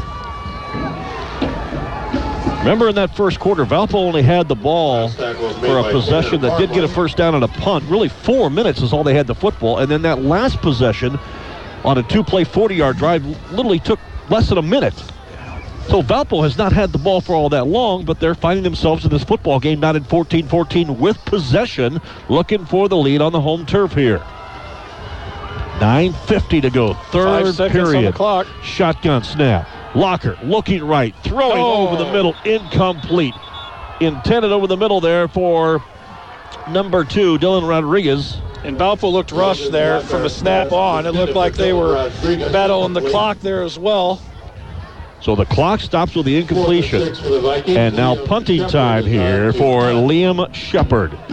That is This year in punting, he has got three touchbacks, three inside the 20, and an average of 39 plus, 39 yards plus. Now, am I correct? And that's the, the Caveman defense second stop of the night. You are correct. Second punt of the night as well. Came in with Milan Burris back deep. And Burris will call for a fair catch, but this one sails well over his head and will take a Viking bounce and just, Just got in just end gets zone. into the end zone. That was great coverage on special teams by, by the Vikings in the uh, green and black. They were on the fly pattern down there and were just eyelashes away from keeping that ball in the uh, field continue of to play. be impressed by their special teams. I tell you, uh, Valpo special teams is really performing tonight. Is really special. yeah, they are. 14 14. Now here come the cavemen. Greg, your thoughts as we start this offensive possession? The first time the offense has been on the field here in uh, this half. They certainly were spectacular in the first 24 minutes of football. You know, this is where the time of the game in the third quarter here, you're gonna, we'd like to see when we coach with Coach Curtis and uh, Keith the same way is where we'd like to see that offensive line start to take over, take over the game. We will see. Justin Fisher hands to fullback Drew Mason, Drew Mason and Mason from the 20 out to the 25 gains five. Cavemen and any offensive coach would take five on first Sure. down every day, every day, every day. They would take that second and five. last Tackle for the The Diesel Drew Mason Second and five. had a solid first half and came in tonight's contest with 1,259 net yards, 16 touchdowns, via the rush. In particular, he has played incredibly well during the postseason. Second down and five. Caveman. Fisher. Hand again. Drew Mason off left And tackle. And he'll surge forward for a couple of more. Third down and two. The cavemen continue to get chunks of yardage here. And that, again, they're trying to be patient and do their game plan. So second down from the 28. Third down from the 28. Third and two. Fisher will settle behind center and Tyler Ackerley. They'll check the wrist guards with the play clock at 10 seconds. Cavemen going right to left, north to south here. Fisher will get bottled up after the fake to the fullback, and he will, with forward progress, still lose yardage. That was read as well as you can read a play defensively by Valpo right there. Cooper Jones, Dylan Dingman, who have been uh, monsters in that uh, front defensive end and uh, defensive tackle spots. They read like that like the headlines on Sunday morning's newspaper. So fourth down, fourth and three, an official loss of one. Cavemen on fourth down this year are 15 of 19, 78%. There is none bigger than this one. Fisher takes the fake to the fullback and keeps it himself out past the 30, but he's going to be stopped short of the first down. And the Cavemen are stopped short on that fourth down and three try by about a half a yard. That that hurts. That one hurts. Vi- Valpo's going to take over on the 29 yard line with great field position. First and 10 Seven minutes left in the third quarter. 29. So the cavemen will have to strap up the defensive belts a little tighter right now as they will try to contain this Viking offense in a 14-14 tie with 7:37 to play here in our third quarter. A lot of football to be played. Handoff. Guess who? Tommy Burby. Burby, the black and blue runner for this green and black attack from Valparaiso, takes it out to the 25 for a gain of four. Second and six. Logan Lockhart, the junior quarterback, running the show. He took the reins at starting quarterback, really in the midst of game number one, when the expected starting quarterback went down with injury. And he has been running the show ever since then. That would have been Maximus Grimes, who was a transfer from Lafayette Jeff, and a great surge defensively there by the caveman and dropping Stop was made 22. by Burby for a loss. Aiden Hooten with the cast and all with the tackle. Another sophomore for the cavemen making a play.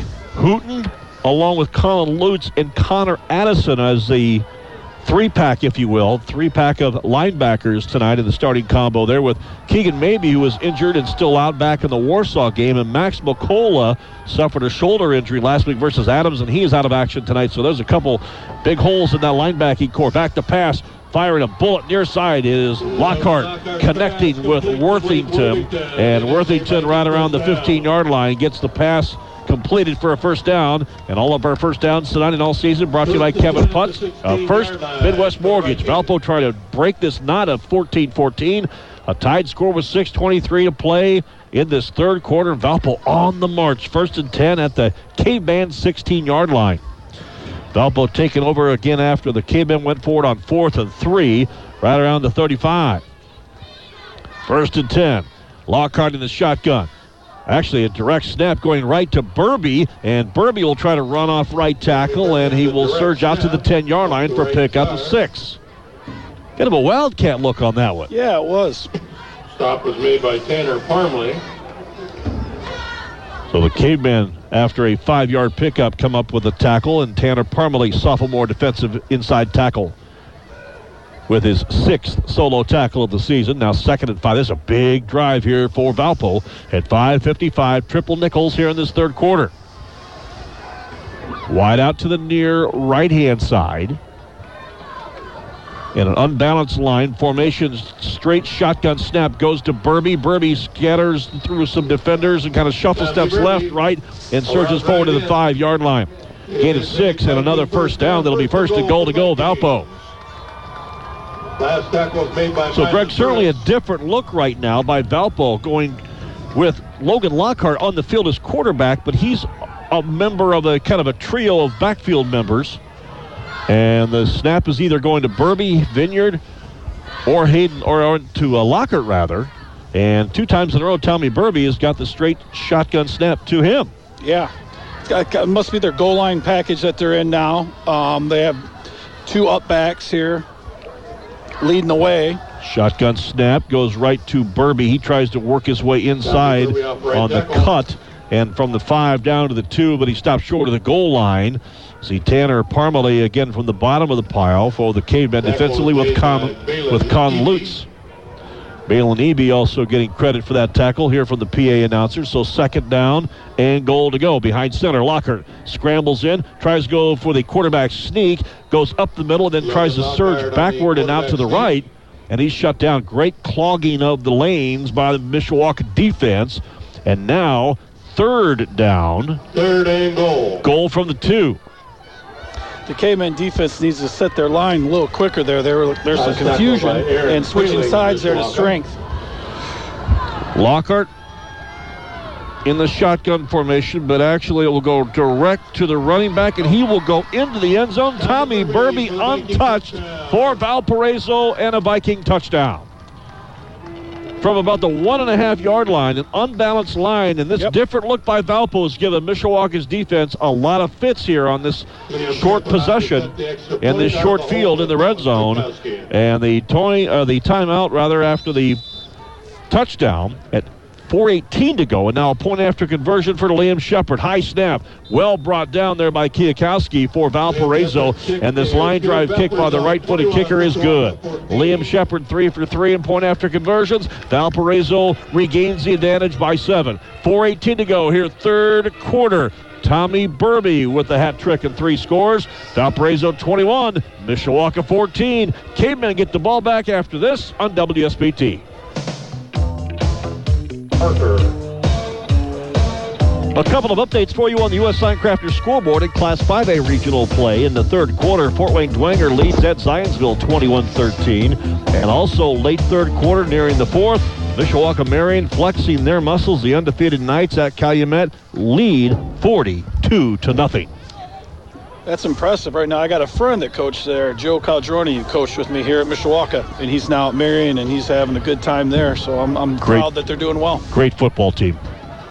Hopefully, wouldn't it be great to see the Cavemen and the Knights both down to the state finals? That would be a nice weekend. What a great time that would be. 4:18 to go here in our third quarter. So Valpo with the lead low line drive that will bounce once, twice, and thrice and picked up at the 15 yard line by Chaz Hardy. Brings it straight up the gut to the 20 25 and run down shy of the 30 yard line. Good field position for the Cavemen. That's how they'll start here at 4.12 to go in this third quarter as the Cavemen, who tied it on the kick return there by Devon Parker earlier, will now have to go to work with their conventional offense, and certainly it was spectacular in the first half. The Cavemen need to find that magic again. They do. A long drive is what they, Dr. Kinder yes. would they would like that perfectly right order.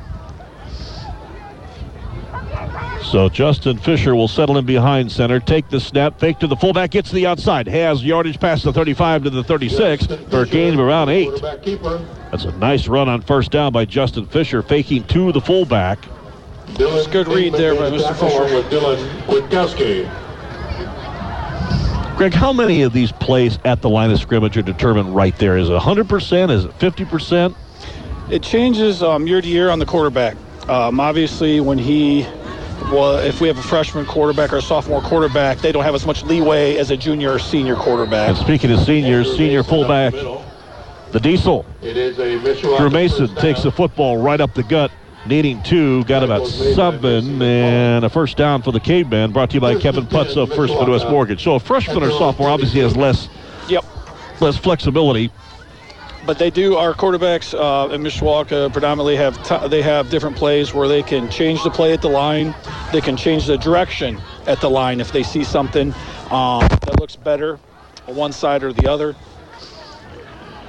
So 3.20 to go here in this third quarter. Junior quarterback Justin Fisher gives to his fullback, and it is Andrew Mason And Mason works extra hard for Yes. extra half a yard or so past the 45 near midfield to the 47 yard line. I hope I am not jinxing anything, but dumping through piles and piles of stats today, noting that Drew Mason with 205 rushing attempts on the season.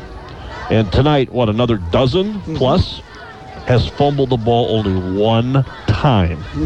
Let's hope that that magic uh, continues for that young man. He has been rock solid, and right there on that carry, picked up five on first down. Fisher, again, will find his senior fullback and hand it off inside, and he will be stopped short of the 50-yard line by about a half a yard and a pickup of about three. Again, a great surge by the Cavemen offensive line. Micah Nathan. Mishawaka's offensive line. Who's up front? Tyler Ackerley, Jaden Seamack, Jason DeWilkins, Ethan and Dawson Nowacki. And we see Nathan Watt in on the combination as well. Watt is a junior, Dawson Nowacki a sophomore, and then four seniors, a very, very tight knit group. Now going in motion from outside, and Justin Fisher gets a Mason. set of hands to the chops by Cooper Jones, and I don't think that was welcome wagon from Valparaiso. But inside handoff to Drew Mason, and Mason just surges forward for the first down. Only needed a couple and got that and more out to the midfield stripe and past to the 47 yard line. So first and 10 brought to you by Kevin Putz of First Midwest Mortgage. And now Mishawaka will go to work offensively. They've churned some yardage and moved the sticks on a couple of times here on this on this specific possession. And with 100 ticks to go in the third quarter, Fisher drops back. He's going to air it out, throws it over the right side and over leads Devon Parker uh, incomplete. For Devon Parker. Taking a shot downfield, Incomplete. and Parker was in a single bit of coverage. There was a free safety in the neighborhood, but Devon Parker had the inside track, just couldn't make the connection on that pass by Justin Fisher. Incomplete, stops the clock at 91 seconds, third quarter, and now sets the K-Men up second and 10. Brian, that's what I was talking about earlier about being patient here. The Cavemen are getting three, four yards a pop when they're running the football. So now defensively, five, six, seven man front in the inside handoff to the fullback Drew Mason. He'll surge forward past the 45 to the 44 for a gain of three. Tackle for the Vikings. Now that would have been a great play on first down.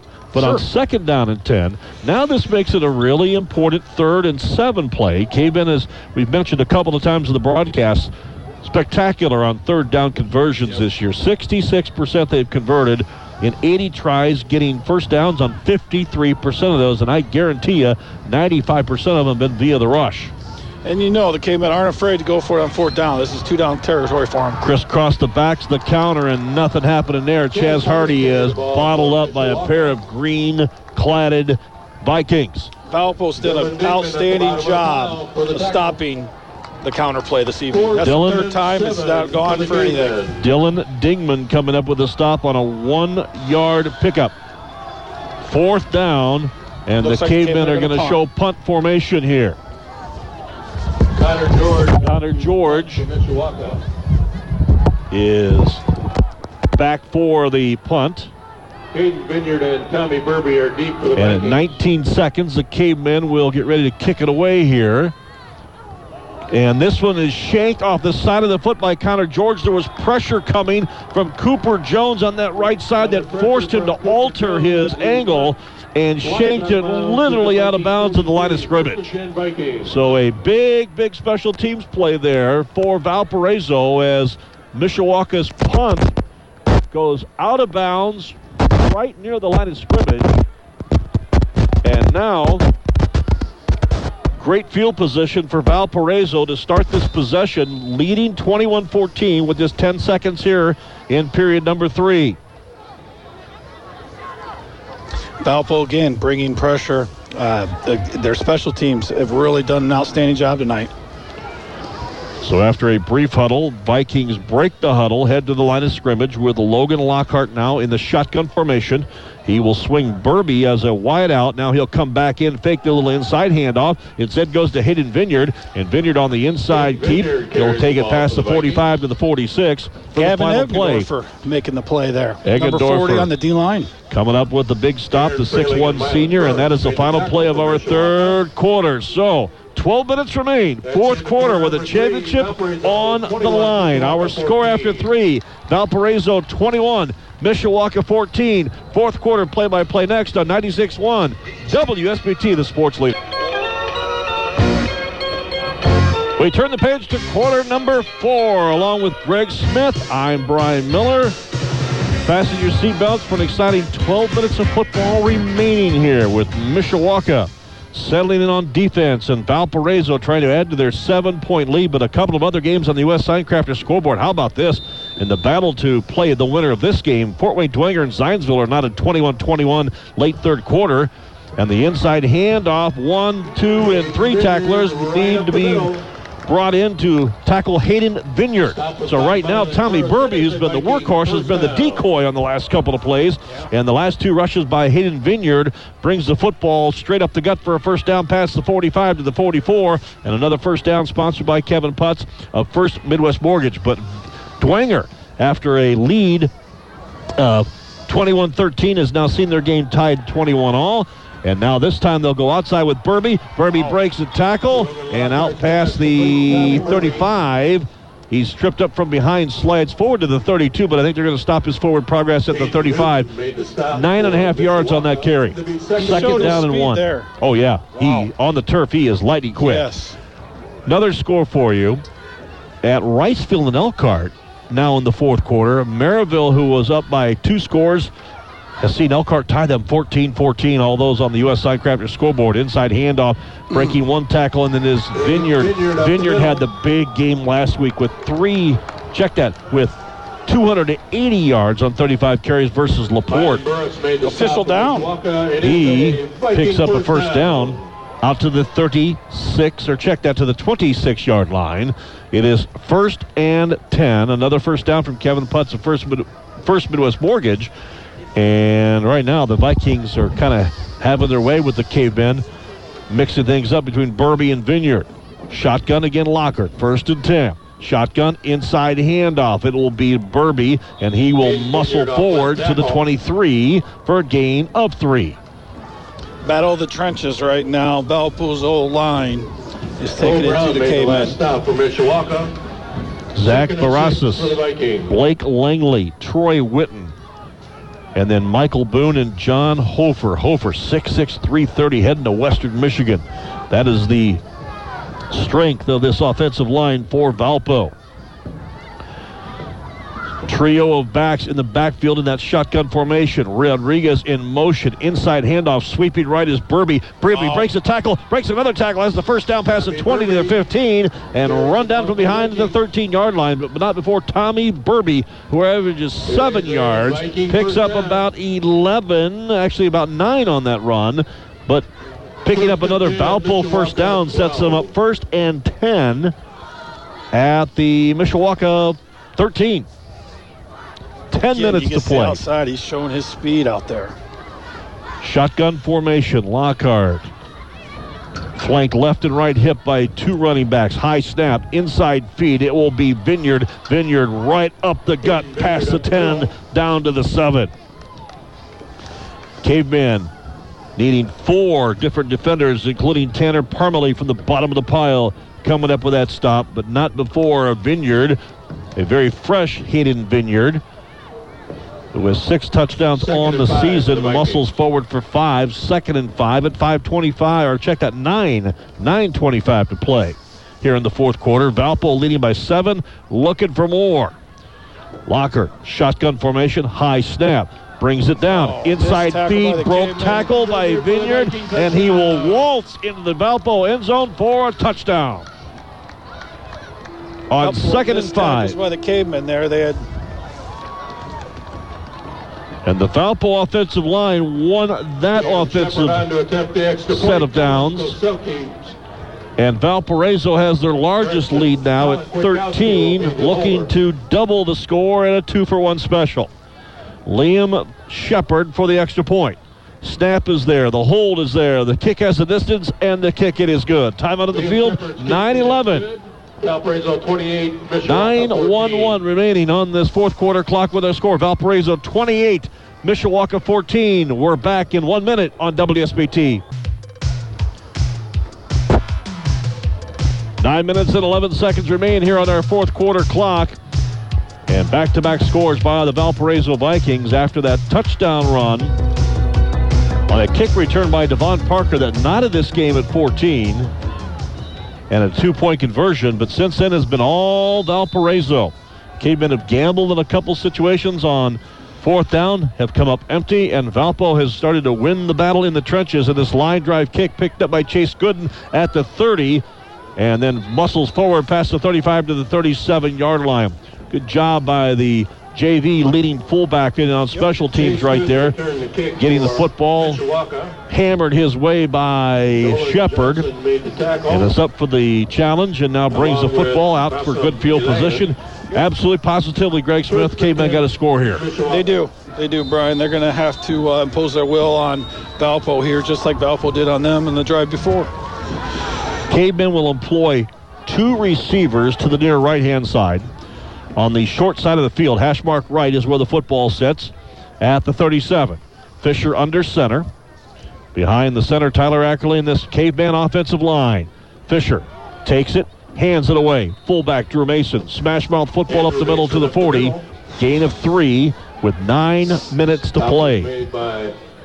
Caveman using receivers here to give Valpo maybe to take some guys out of the box. Caveman looked to that far sideline, and across that far sideline has been a good contingent of Caveman fans here tonight, all bundled in their Eskimo best. we on the opposite side feel their pain, and the reverse. Devon Parker tries to get outside. Big block there by Colin Hayes, and Parker gets the first down out past midfield, and he steps out of bounds at the 49-yard line. But hang a star on the Colin Hayes block, who did not do it illegally with a hold or anything uh, that would have caused a yellow hanky to come out. That was a big carry for the K-Men for a first down from Kevin Putz and First Midwest Mortgage. The Valpo fans that were disagreeing with you there, they thought they saw a hold there. Um, they didn't like that block by Mr. Hayes, but that was a good block. You're right. We thought it was wonderful. Fisher under center takes the snap. Fullback blast. Drew Mason running hard and pushes out past midfield into Valpo territory and to the 46 yard line. Clock down to 8.16 and counting, fourth quarter. Mishawaka and Valpo, both with three timeouts remaining, so everybody's got their full allotment of times out. But right now, Mishawaka is going to have to do some quick scoring as they trail it by two touchdowns, 28 14. This is a far cry from the 49 0 spanking the Cavemen took last year. And on the inside handoff, Justin Fisher bobbles the football, and it's on the turf, recovered by Dylan Dingman and the Valparaiso Vikings.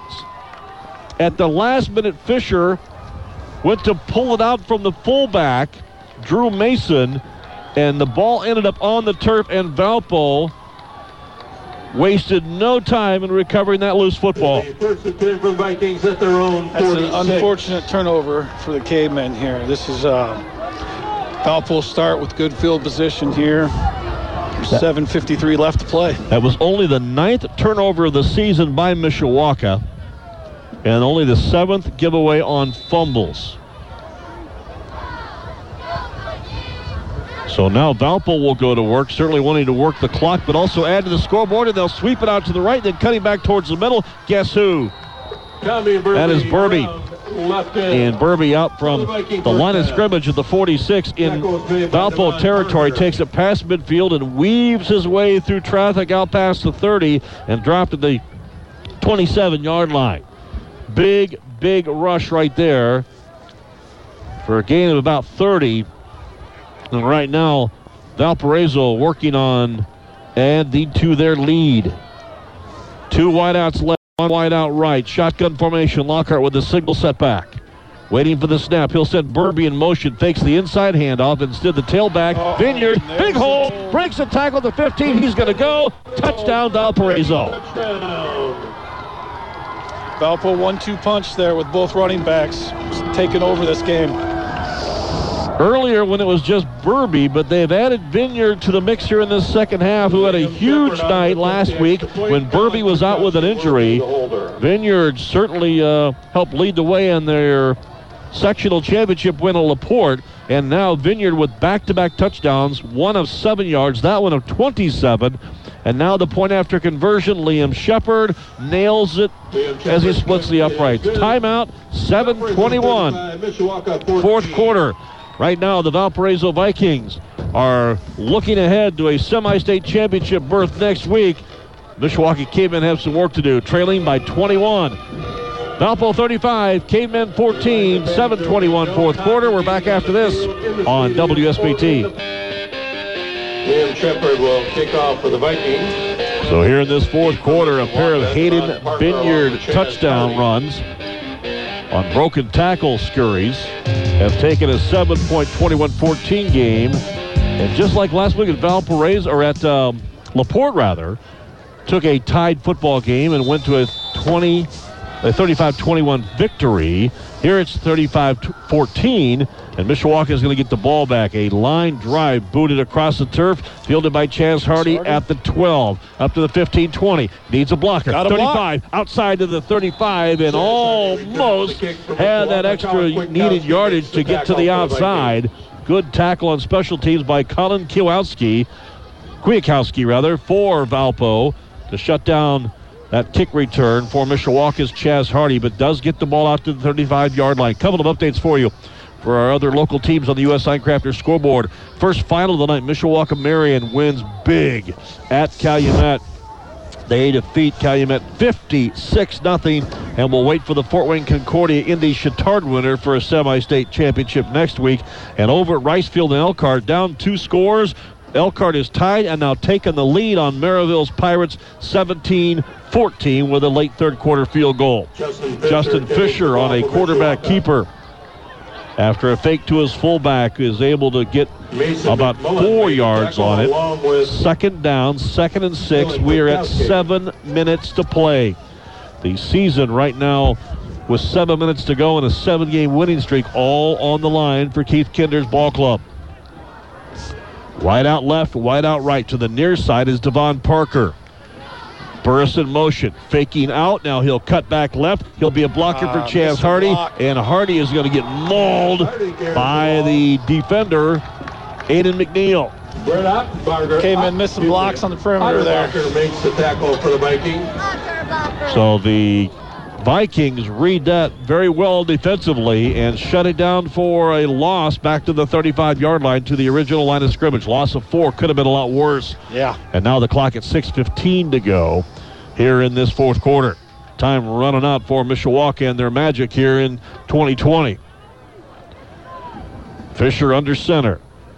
Sends a crisscross the backs, throws to the near side. Devon Parker with the catch. He tries to free himself from the defender, but is tackled by Cole Koselki after a pickup of about seven. Great open field tackle there by Valpo. Now a fourth down play. Mishawaka obviously has to go for it. Oh. Down by three scores, 35-14. And with the clock at 5.40 to play, Mishawaka will look to the sideline for a magical play here to keep things going on fourth down from their own 42. Justin Fisher under center. Unbalanced line heavy to the left with two wideouts to the far side of the field as well. Fisher under center. Play clock at three. Takes the snap. Gives to the fullback. Yes, Drew Mason. And Mason says, We're not done yet. Give me the football and pushes past the 45 for a first down. Brought to you by Kevin Putz of First, First Midwest Mortgage. He gains yardage to the 47. But they advance the chains for a fresh set of downs, but right now the clock is the biggest enemy for Mishawaka, as well the scoreboard down 21 points. Fisher under center, takes the snap, rolling to the left, sets up, heaves one downfield, and is up for grabs intended for Devon Parker, incomplete. Fisher's pass intended for Good coverage downfield by a pair of Valpo defenders, Joel Fusel and Cole Koselki. Cole Koselki was on the coverage for the Vikings. So second and 10. Clock does stop with that inc- incompleted pass at 4.55 to play here in our fourth quarter. Cavemen still with the play clock going at 13 seconds, but they're not using any game clock time, so that is good news as they try to get this play right on second and 10. Fisher under center.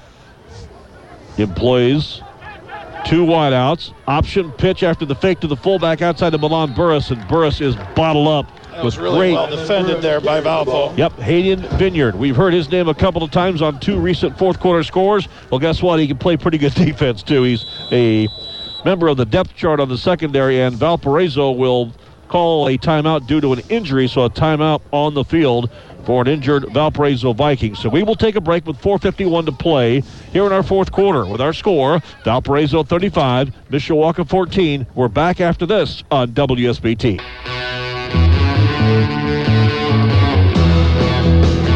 Another update for you on the U.S. Signcrafters scoreboard here at WSBT, and what a barn burner brewing down in Zionsville. Score for the 5A regional. And now they're announcing it here. 24, Fort Wayne Dwenger 21. And fans are kind of in disbelief that Zionsville knocked off number two ranked Fort Wayne Dwenger. So that makes it even more appetizing for the winner of this game to take a shot at the state championship. Many folks feeling that uh, maybe the winner of the North Semi-State is the sacrificial lamb, if you will, to Indianapolis Cathedral in Class 5A. They they are, would be the champion in Class 12A probably. I had a battle with them once. I, I know all about Cathedral. And an injured Viking coming to the near sideline is not good news. And that is Aiden McNeil from the defensive line spot. A little dump pass out to Milan Burris. Burris is hog-tied and thrown out of bounds by Colin Kwiatkowski. And short of the yard marker, in fact, uh, got back the lost yardage on the last play, but no further gain. So fourth and 10, Mishawaka. Just a short pickup of two at 4.44 to play. So this is the season right here on the line. They need a first down or we'll give the ball up on downs. Justin Fisher under center. Unbalanced line heavy to the left. Now Hardy in motion. Back to pass. Looking over the middle. Thrown Oh. behind the intended receiver. Incomplete. There was a man open over the middle but could not connect with Milan Burris. And on downs, Valparaiso will take over and will work to Vikings take over on down. take away the final four minutes and 40 seconds on this clock to advance with a regional championship. Brian Valpo's defense really stepped up in the second half. They, Amen. uh, they really they really gave Cavemen problems. And now a timeout taken by Valparaiso, and we will burn the timeout clock here as well. So Valpo will gather around their head coach. That will be Bill Marshall. For some words of wisdom here at 4:40 to play with a 21-point lead, Mishawaka trailing these Vikings 35 to 14. We're back after this in our regional championship battle on WSBT.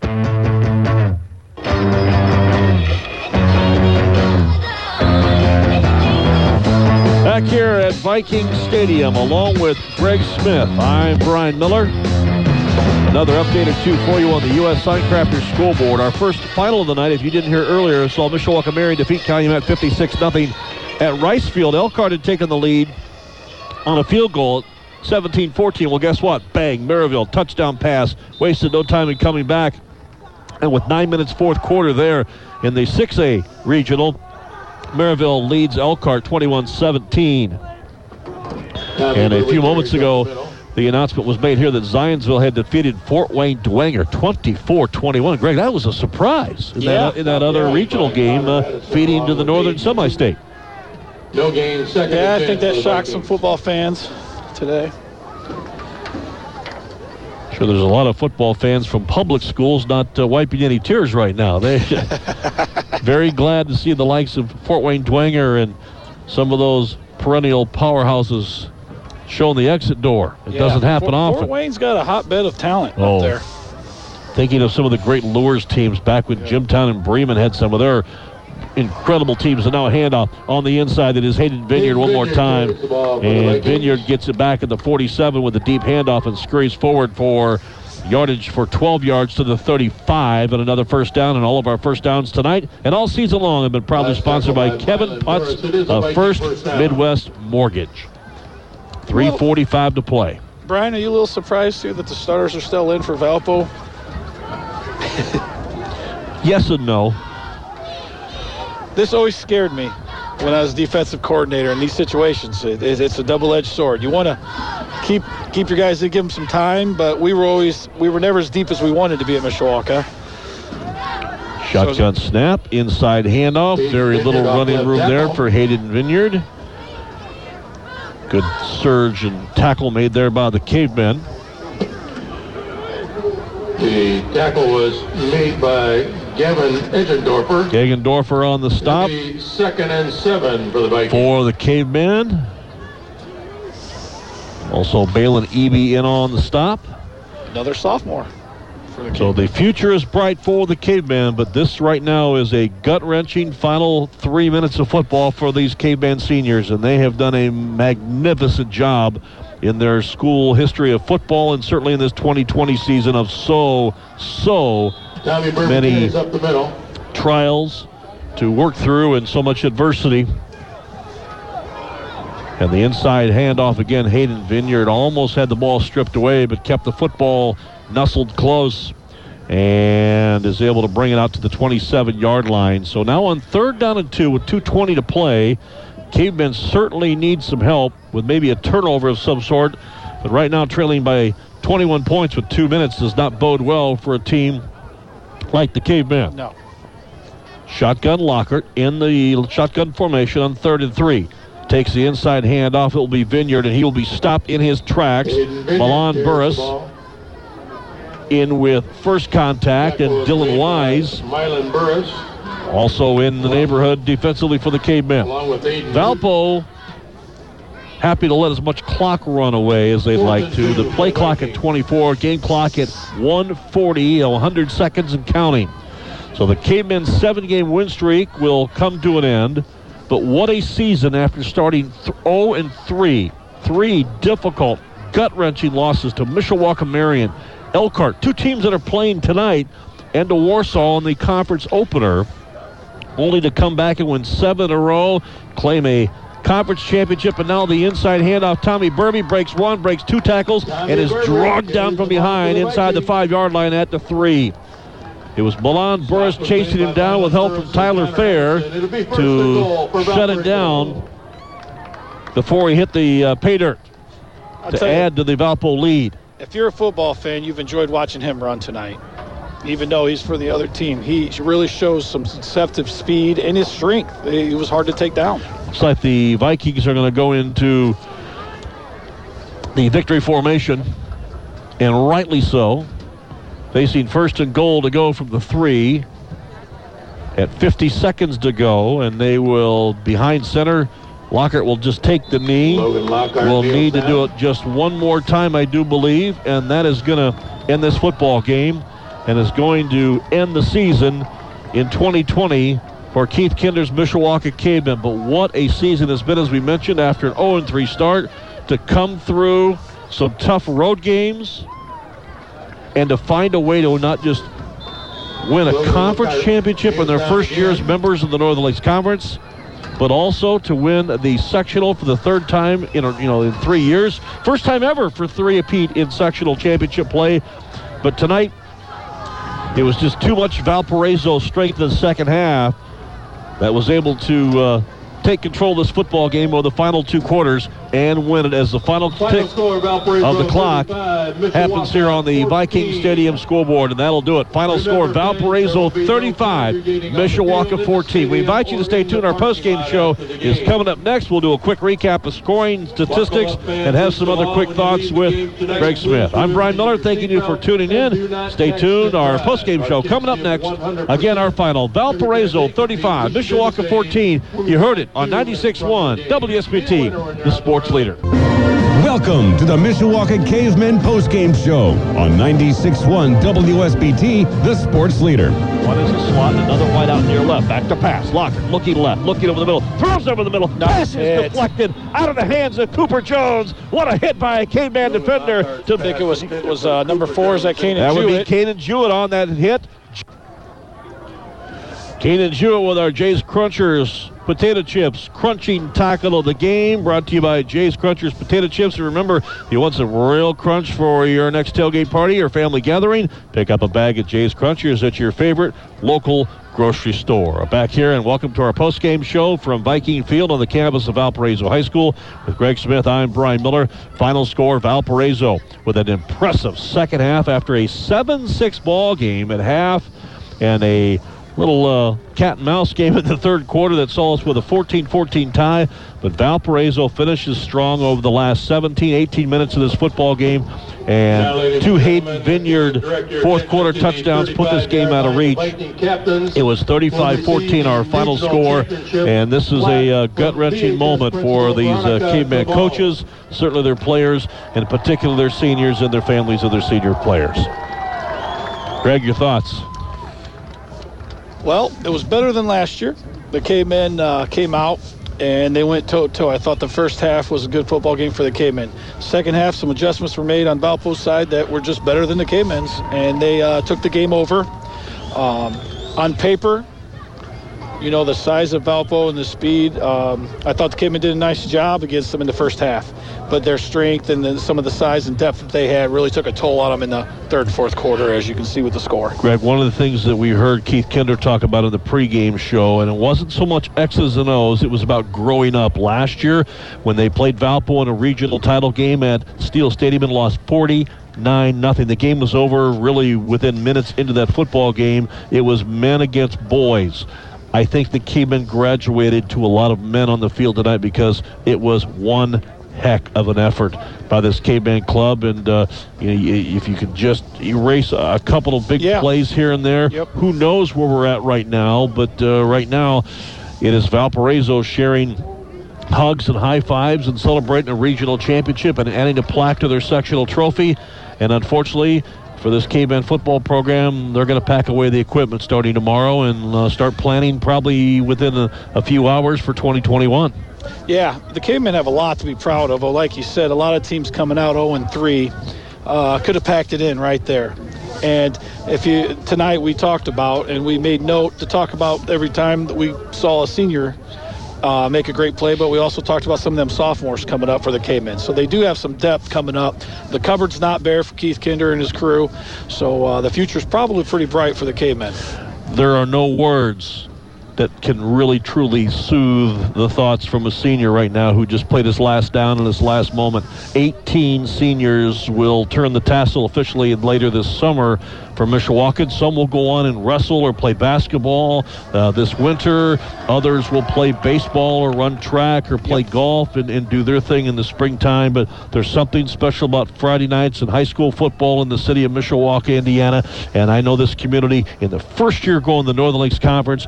And uh, after that, that rough start, and we continued to say it 0 and 3, but in the year of COVID and the year in so many tragic things. You know, your head coach had COVID when the camp first opened. You lost a member of your community uh, with the Bush family and their tragic loss, and so many things that have happened, and with virtual learning and and an 0 and 3 start. I could go on forever. Yeah. And here they are. You know, one game, you know, if you could change a couple of plays here, we're still playing in, in maybe a seven point football game, but still, you're a sectional champion. First time in school history you had a three-peat as sectional champions in three straight years. All ironically, Keith Kinder's three years as head football coach. The, the, the future is bright, but that was one heck of a 2020 season, and there's so much to be proud of. Yeah, there was. There's a lot of adversity. Uh, I know the Cavemen staff because when I was on it, we talked about what do you do when adversity strikes, and you know, uh, 2020 is an example of that for the kids. Um, I'm really happy that they got some games in. At the beginning of the season, everyone didn't, you know, everyone had questions. Um, if we're going to get to play a game, uh, from week to week. Amen. You know, we didn't know. Um, I know Mr. Fisher and I working at John Young together. He was looking at uh, statistics all the time, and he's holding his breath for every Friday because he, you know, his boy being the quarterback, he wanted him to play. So it, it has been a rough year. Um, my heart goes out tonight, not just to the senior boys, but more so for the moms. The moms seem to always take it the hardest. Um, the, the Mishawaka moms do a great job for this this football team. They're And a passionate bunch, they let me are. tell you. they are. It's something special. They do a lot for the kids, and uh, they really. I know if you go down there right now, you're going to see a lot of tears shed by the moms. No doubt about that. Greg, I'm going to let you go. I know it's been a cool night out here on the uh, the upper peninsula of uh, of Viking Stadium, but thanks for pinch hitting and jumping in. Last call for uh, Vince DeDario, who uh, couldn't be with us at work tonight. Uh, it was a lot of fun working with you down at Warsaw, and uh, certainly a lot of fun here tonight. A great season, and uh, I know while you're not on the sidelines each and every day, you're still a big part of this K-Men football program and this tradition. So thank you. Thank you, Brian. My pleasure. It was a great job, and uh, that Herbstreit nickname, you know, talk to Calderoni. Maybe you can keep that for a while. Yeah. But uh, what a, what a great great job. That is Greg Smith with color commentary and statistical help here tonight in this tough loss for the Mishawaka Cavemen, 35 to 14 over or the Valparaiso Vikings, rather, over the Mishawaka Cavemen. I have to do this. We're going to take a quick timeout. Come back with some final thoughts and thank yous as we wrap up our high school football season here on WSBT 96.1 The Sports Leader. Again, our final Valparaiso is a regional champion, defeating your Mishawaka Cavemen 35-14. You heard it right here on WSB.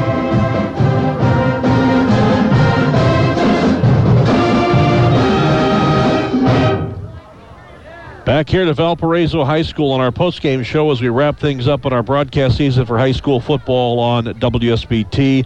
Uh, a final score tonight seeing Valparaiso improve to 8 and 0 on the season. They defeat the Mishawaka Cavemen 35 to 14.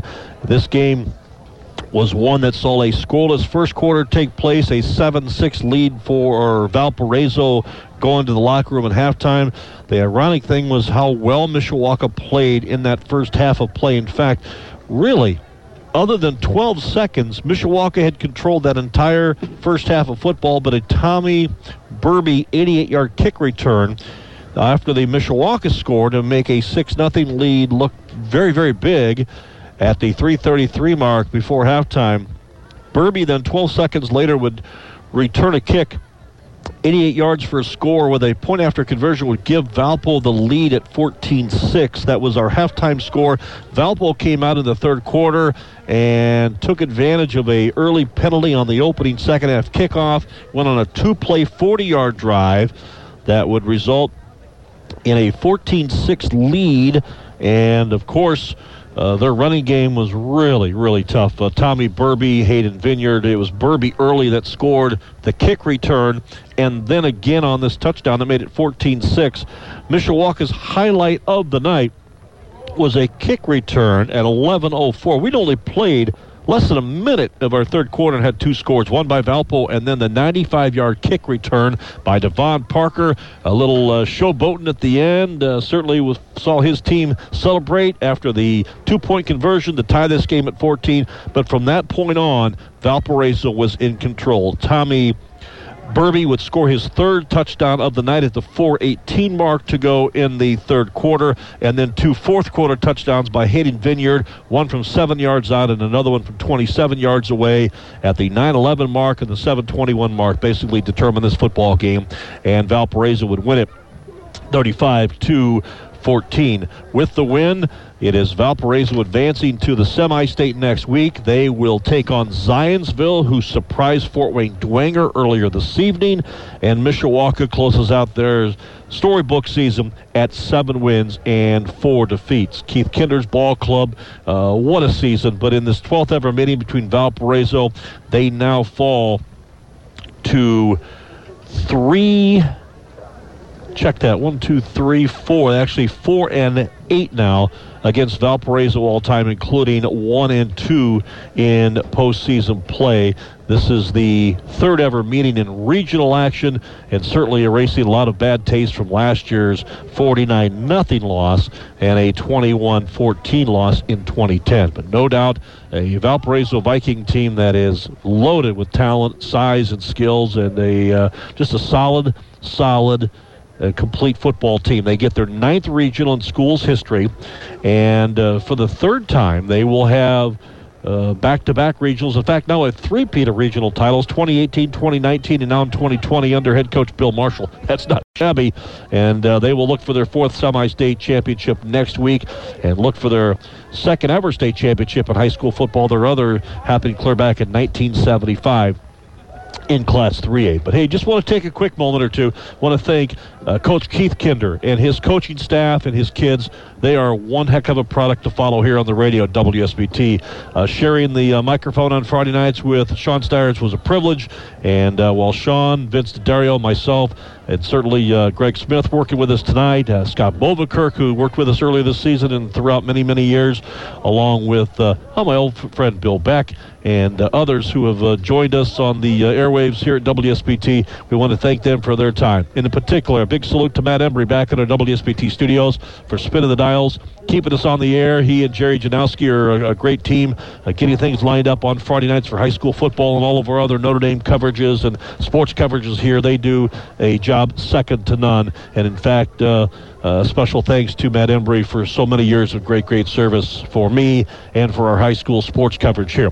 One final time, it is Valparaiso winning 35 14, and I'm going to do something I don't do often, but we are going to salute the 18 seniors for Mishawaka High School football this year. Devon Parker, Connor Addison, Cole Enyart, Andrew Drew Mason, Colin Hayes, Tom Searfoss, Gavin Eggendorfer, Tyler Fair, Jordan Luva, Jason Nearing, Tyler Ackerley, Ethan Nowacki, Tyler Klein, Jaden Seamack, Jason DeWilkins, Kayan Likes, Lucas Yohe, Elijah Marshall, and Bryce McDougal. These are the seniors. I hope I didn't miss anybody off the roster. Some you heard their names dozens of times each Friday night. Others, maybe that was the first time you heard their name uh, all season long, other than maybe senior night. Those kids work hard, and the future is bright for Mishawaka High School football. We look forward to bringing you the action next season in 2021, and certainly we look forward to a, an exciting high school basketball season that will come just around the corner here as we turn the page through the Thanksgiving holiday into the month of December. But for Sean Stires and our WSBT sports staff, I want to thank you for being a part of our Friday nights on the radio, joining us uh, for the coverage. It's been a lot of fun carrying the cavemen, and there's no better uh, coaching staff and no better group of kids than uh, the ones that wear maroon and white and roam the halls at Mishawaka High School. And we uh, certainly encourage everybody to stay caveman ready, stay strong, mask up, and let's get through this COVID 19. Because I can tell you, there's a softball coach at Mishawaka High School that's ready for a spring sport, and we're hoping that'll happen uh, soon enough. One more time, our final score Valparaiso 35, Mishawaka 14. Uh, special thanks again to everyone, and our, in particular our sponsors for making high school sports possible on the radio. Stay tuned. Matt Embry's coming up next with an update on high school football and more on the U.S. Signcrafters scoreboard. For Greg Smith, I'm Brian Miller, bidding you a very pleasant good night from Valparaiso High School. All right, Brian, thank you very much. We continue with our post-game coverage. U.S. Signcrafter scoreboard. U.S. Signcrafters from custom signage and graphic needs to installation and service. U.S. Signcrafters has you covered. Well, it was a difficult start to the season for Mishawaka, an 0-3 start. However, though, a big bounce back, a sectional title, and nearly a regional title tonight. But unfortunately, things did not work out as Valparaiso gets the 35 to 14 win tonight. Elsewhere in Class 5A, next up for the Valparaiso Vikings will be Zionsville. They come from behind to defeat Fort Wayne Bishop Dwenger 30 to 21. Zionsville hits a 22-yard field goal with two seconds left, then recovers a Dwenger fumble on the ensuing kickoff, returns that in for another touchdown. Hence the result, 30 to 21. Zionsville will face Valparaiso in the Northern Semi-State Finals next week in Class 5A. The Southern Semi-State, Indy Cathedral. No problems with Whiteland tonight with a 39 to 6 victory. Next up for them will be the Castle Knights. They crush Jeffersonville 49 to 7. So again in Class 5A, it'll be Valparaiso against Zionsville, Indianapolis Cathedral against Castle. In Class 6A, what a battle going on at Rice Field. Derek Woods has just scored for 45 yards out, his second touchdown of the night. And the Manji Lions lead the Merrillville Pirates with under five to play in regulation, 24 to 21. Winner of that game will take on the winner of Westfield and Homestead. This was a late starter due to some power outage problems in Westfield. It's been all Shamrocks, though, in the second half. In the third quarter, they lead Homestead by a count of 28 to 9. Southern half of Class 6A, Ben Davis. The Giants eliminate the Carmel Greyhounds tonight, 27 21. And their interscholastic or Metropolitan Interscholastic Conference rivals. Center Grove will be in their next opponent as they shut out Warren Central 38 to nothing. Class 4A, three games have gone final. Hobart, an amazing performance against a Logansport Berries team that got past Culver Academy very easily last week. Well, Logansport is hammered tonight by the Hobart Brickies, 45 to 14. Next up for Hobart will be the Marion Giants. Not to be confused with Mishawaka Marion, but this is the Marion Giants in eastern Indiana, northeast Indiana, and they get past East Noble tonight in Kendallville, 28 to 20. Bottom half of the draw, Roncalli. The Rebels trying to get their first title in over 10 years. They defeat Mount Vernon Fortville tonight, 35 to 14. Their opponent, well, it's a battle right down to the wire with three minutes to play in regulation. Evansville Central and Mooresville are tied at 34 apiece. Class 3A, all Mishawaka Marion tonight as they crunch Calumet 56 to nothing. Next up for them, though, a tough test. They will take on the Indianapolis Bishop Chatard Trojans. They hold off Fort Wayne Concordia tonight 28 to 18. So two powerhouses in Class 3A in that Northern Semi-State Final. In the Southern half, well, that will be determined tomorrow as two games will be on the docket. Danville against Sullivan, Southridge against Lawrenceburg. Class 2A, Pioneer holds off Andrean 24-21. So Pioneer, who a couple years ago won the A title, heads to semi-state in Class 2A where they will also have a tough test ahead of them.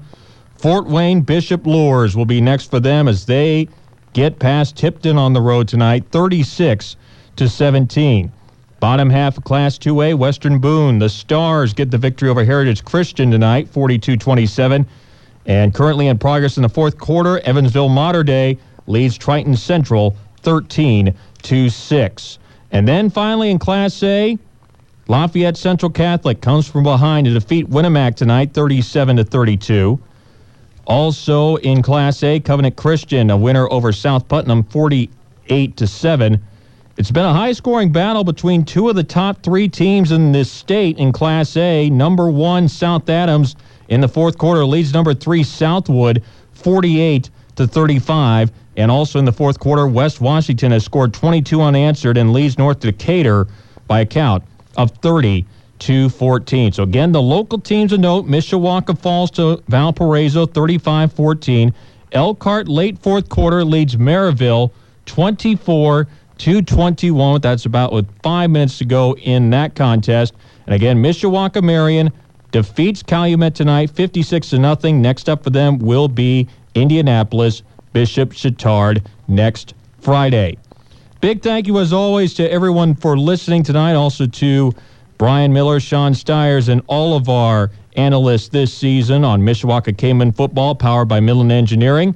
And also to Jerry Janowski assisting me in the U.S. Signcrafters scoreboard studios. Of course, U.S. Signcrafters from custom signage and graphic needs to installation and service. U.S. Signcrafters has you covered. Don't forget, we are getting closer and closer to Mishawaka basketball season, and we will have as many games as we could possibly air for you during the boys and girls seasons for the second year in a row. Again, stay tuned to Sports Beat for information on scheduling of broadcasts. Once again, the final score Valparaiso 35, Mishawaka 14. Until the start of basketball season, I'm Matt Embry signing off. Thank you for listening to Mishawaka Cavemen Football, powered by Midland Engineering on WSBT South Bend.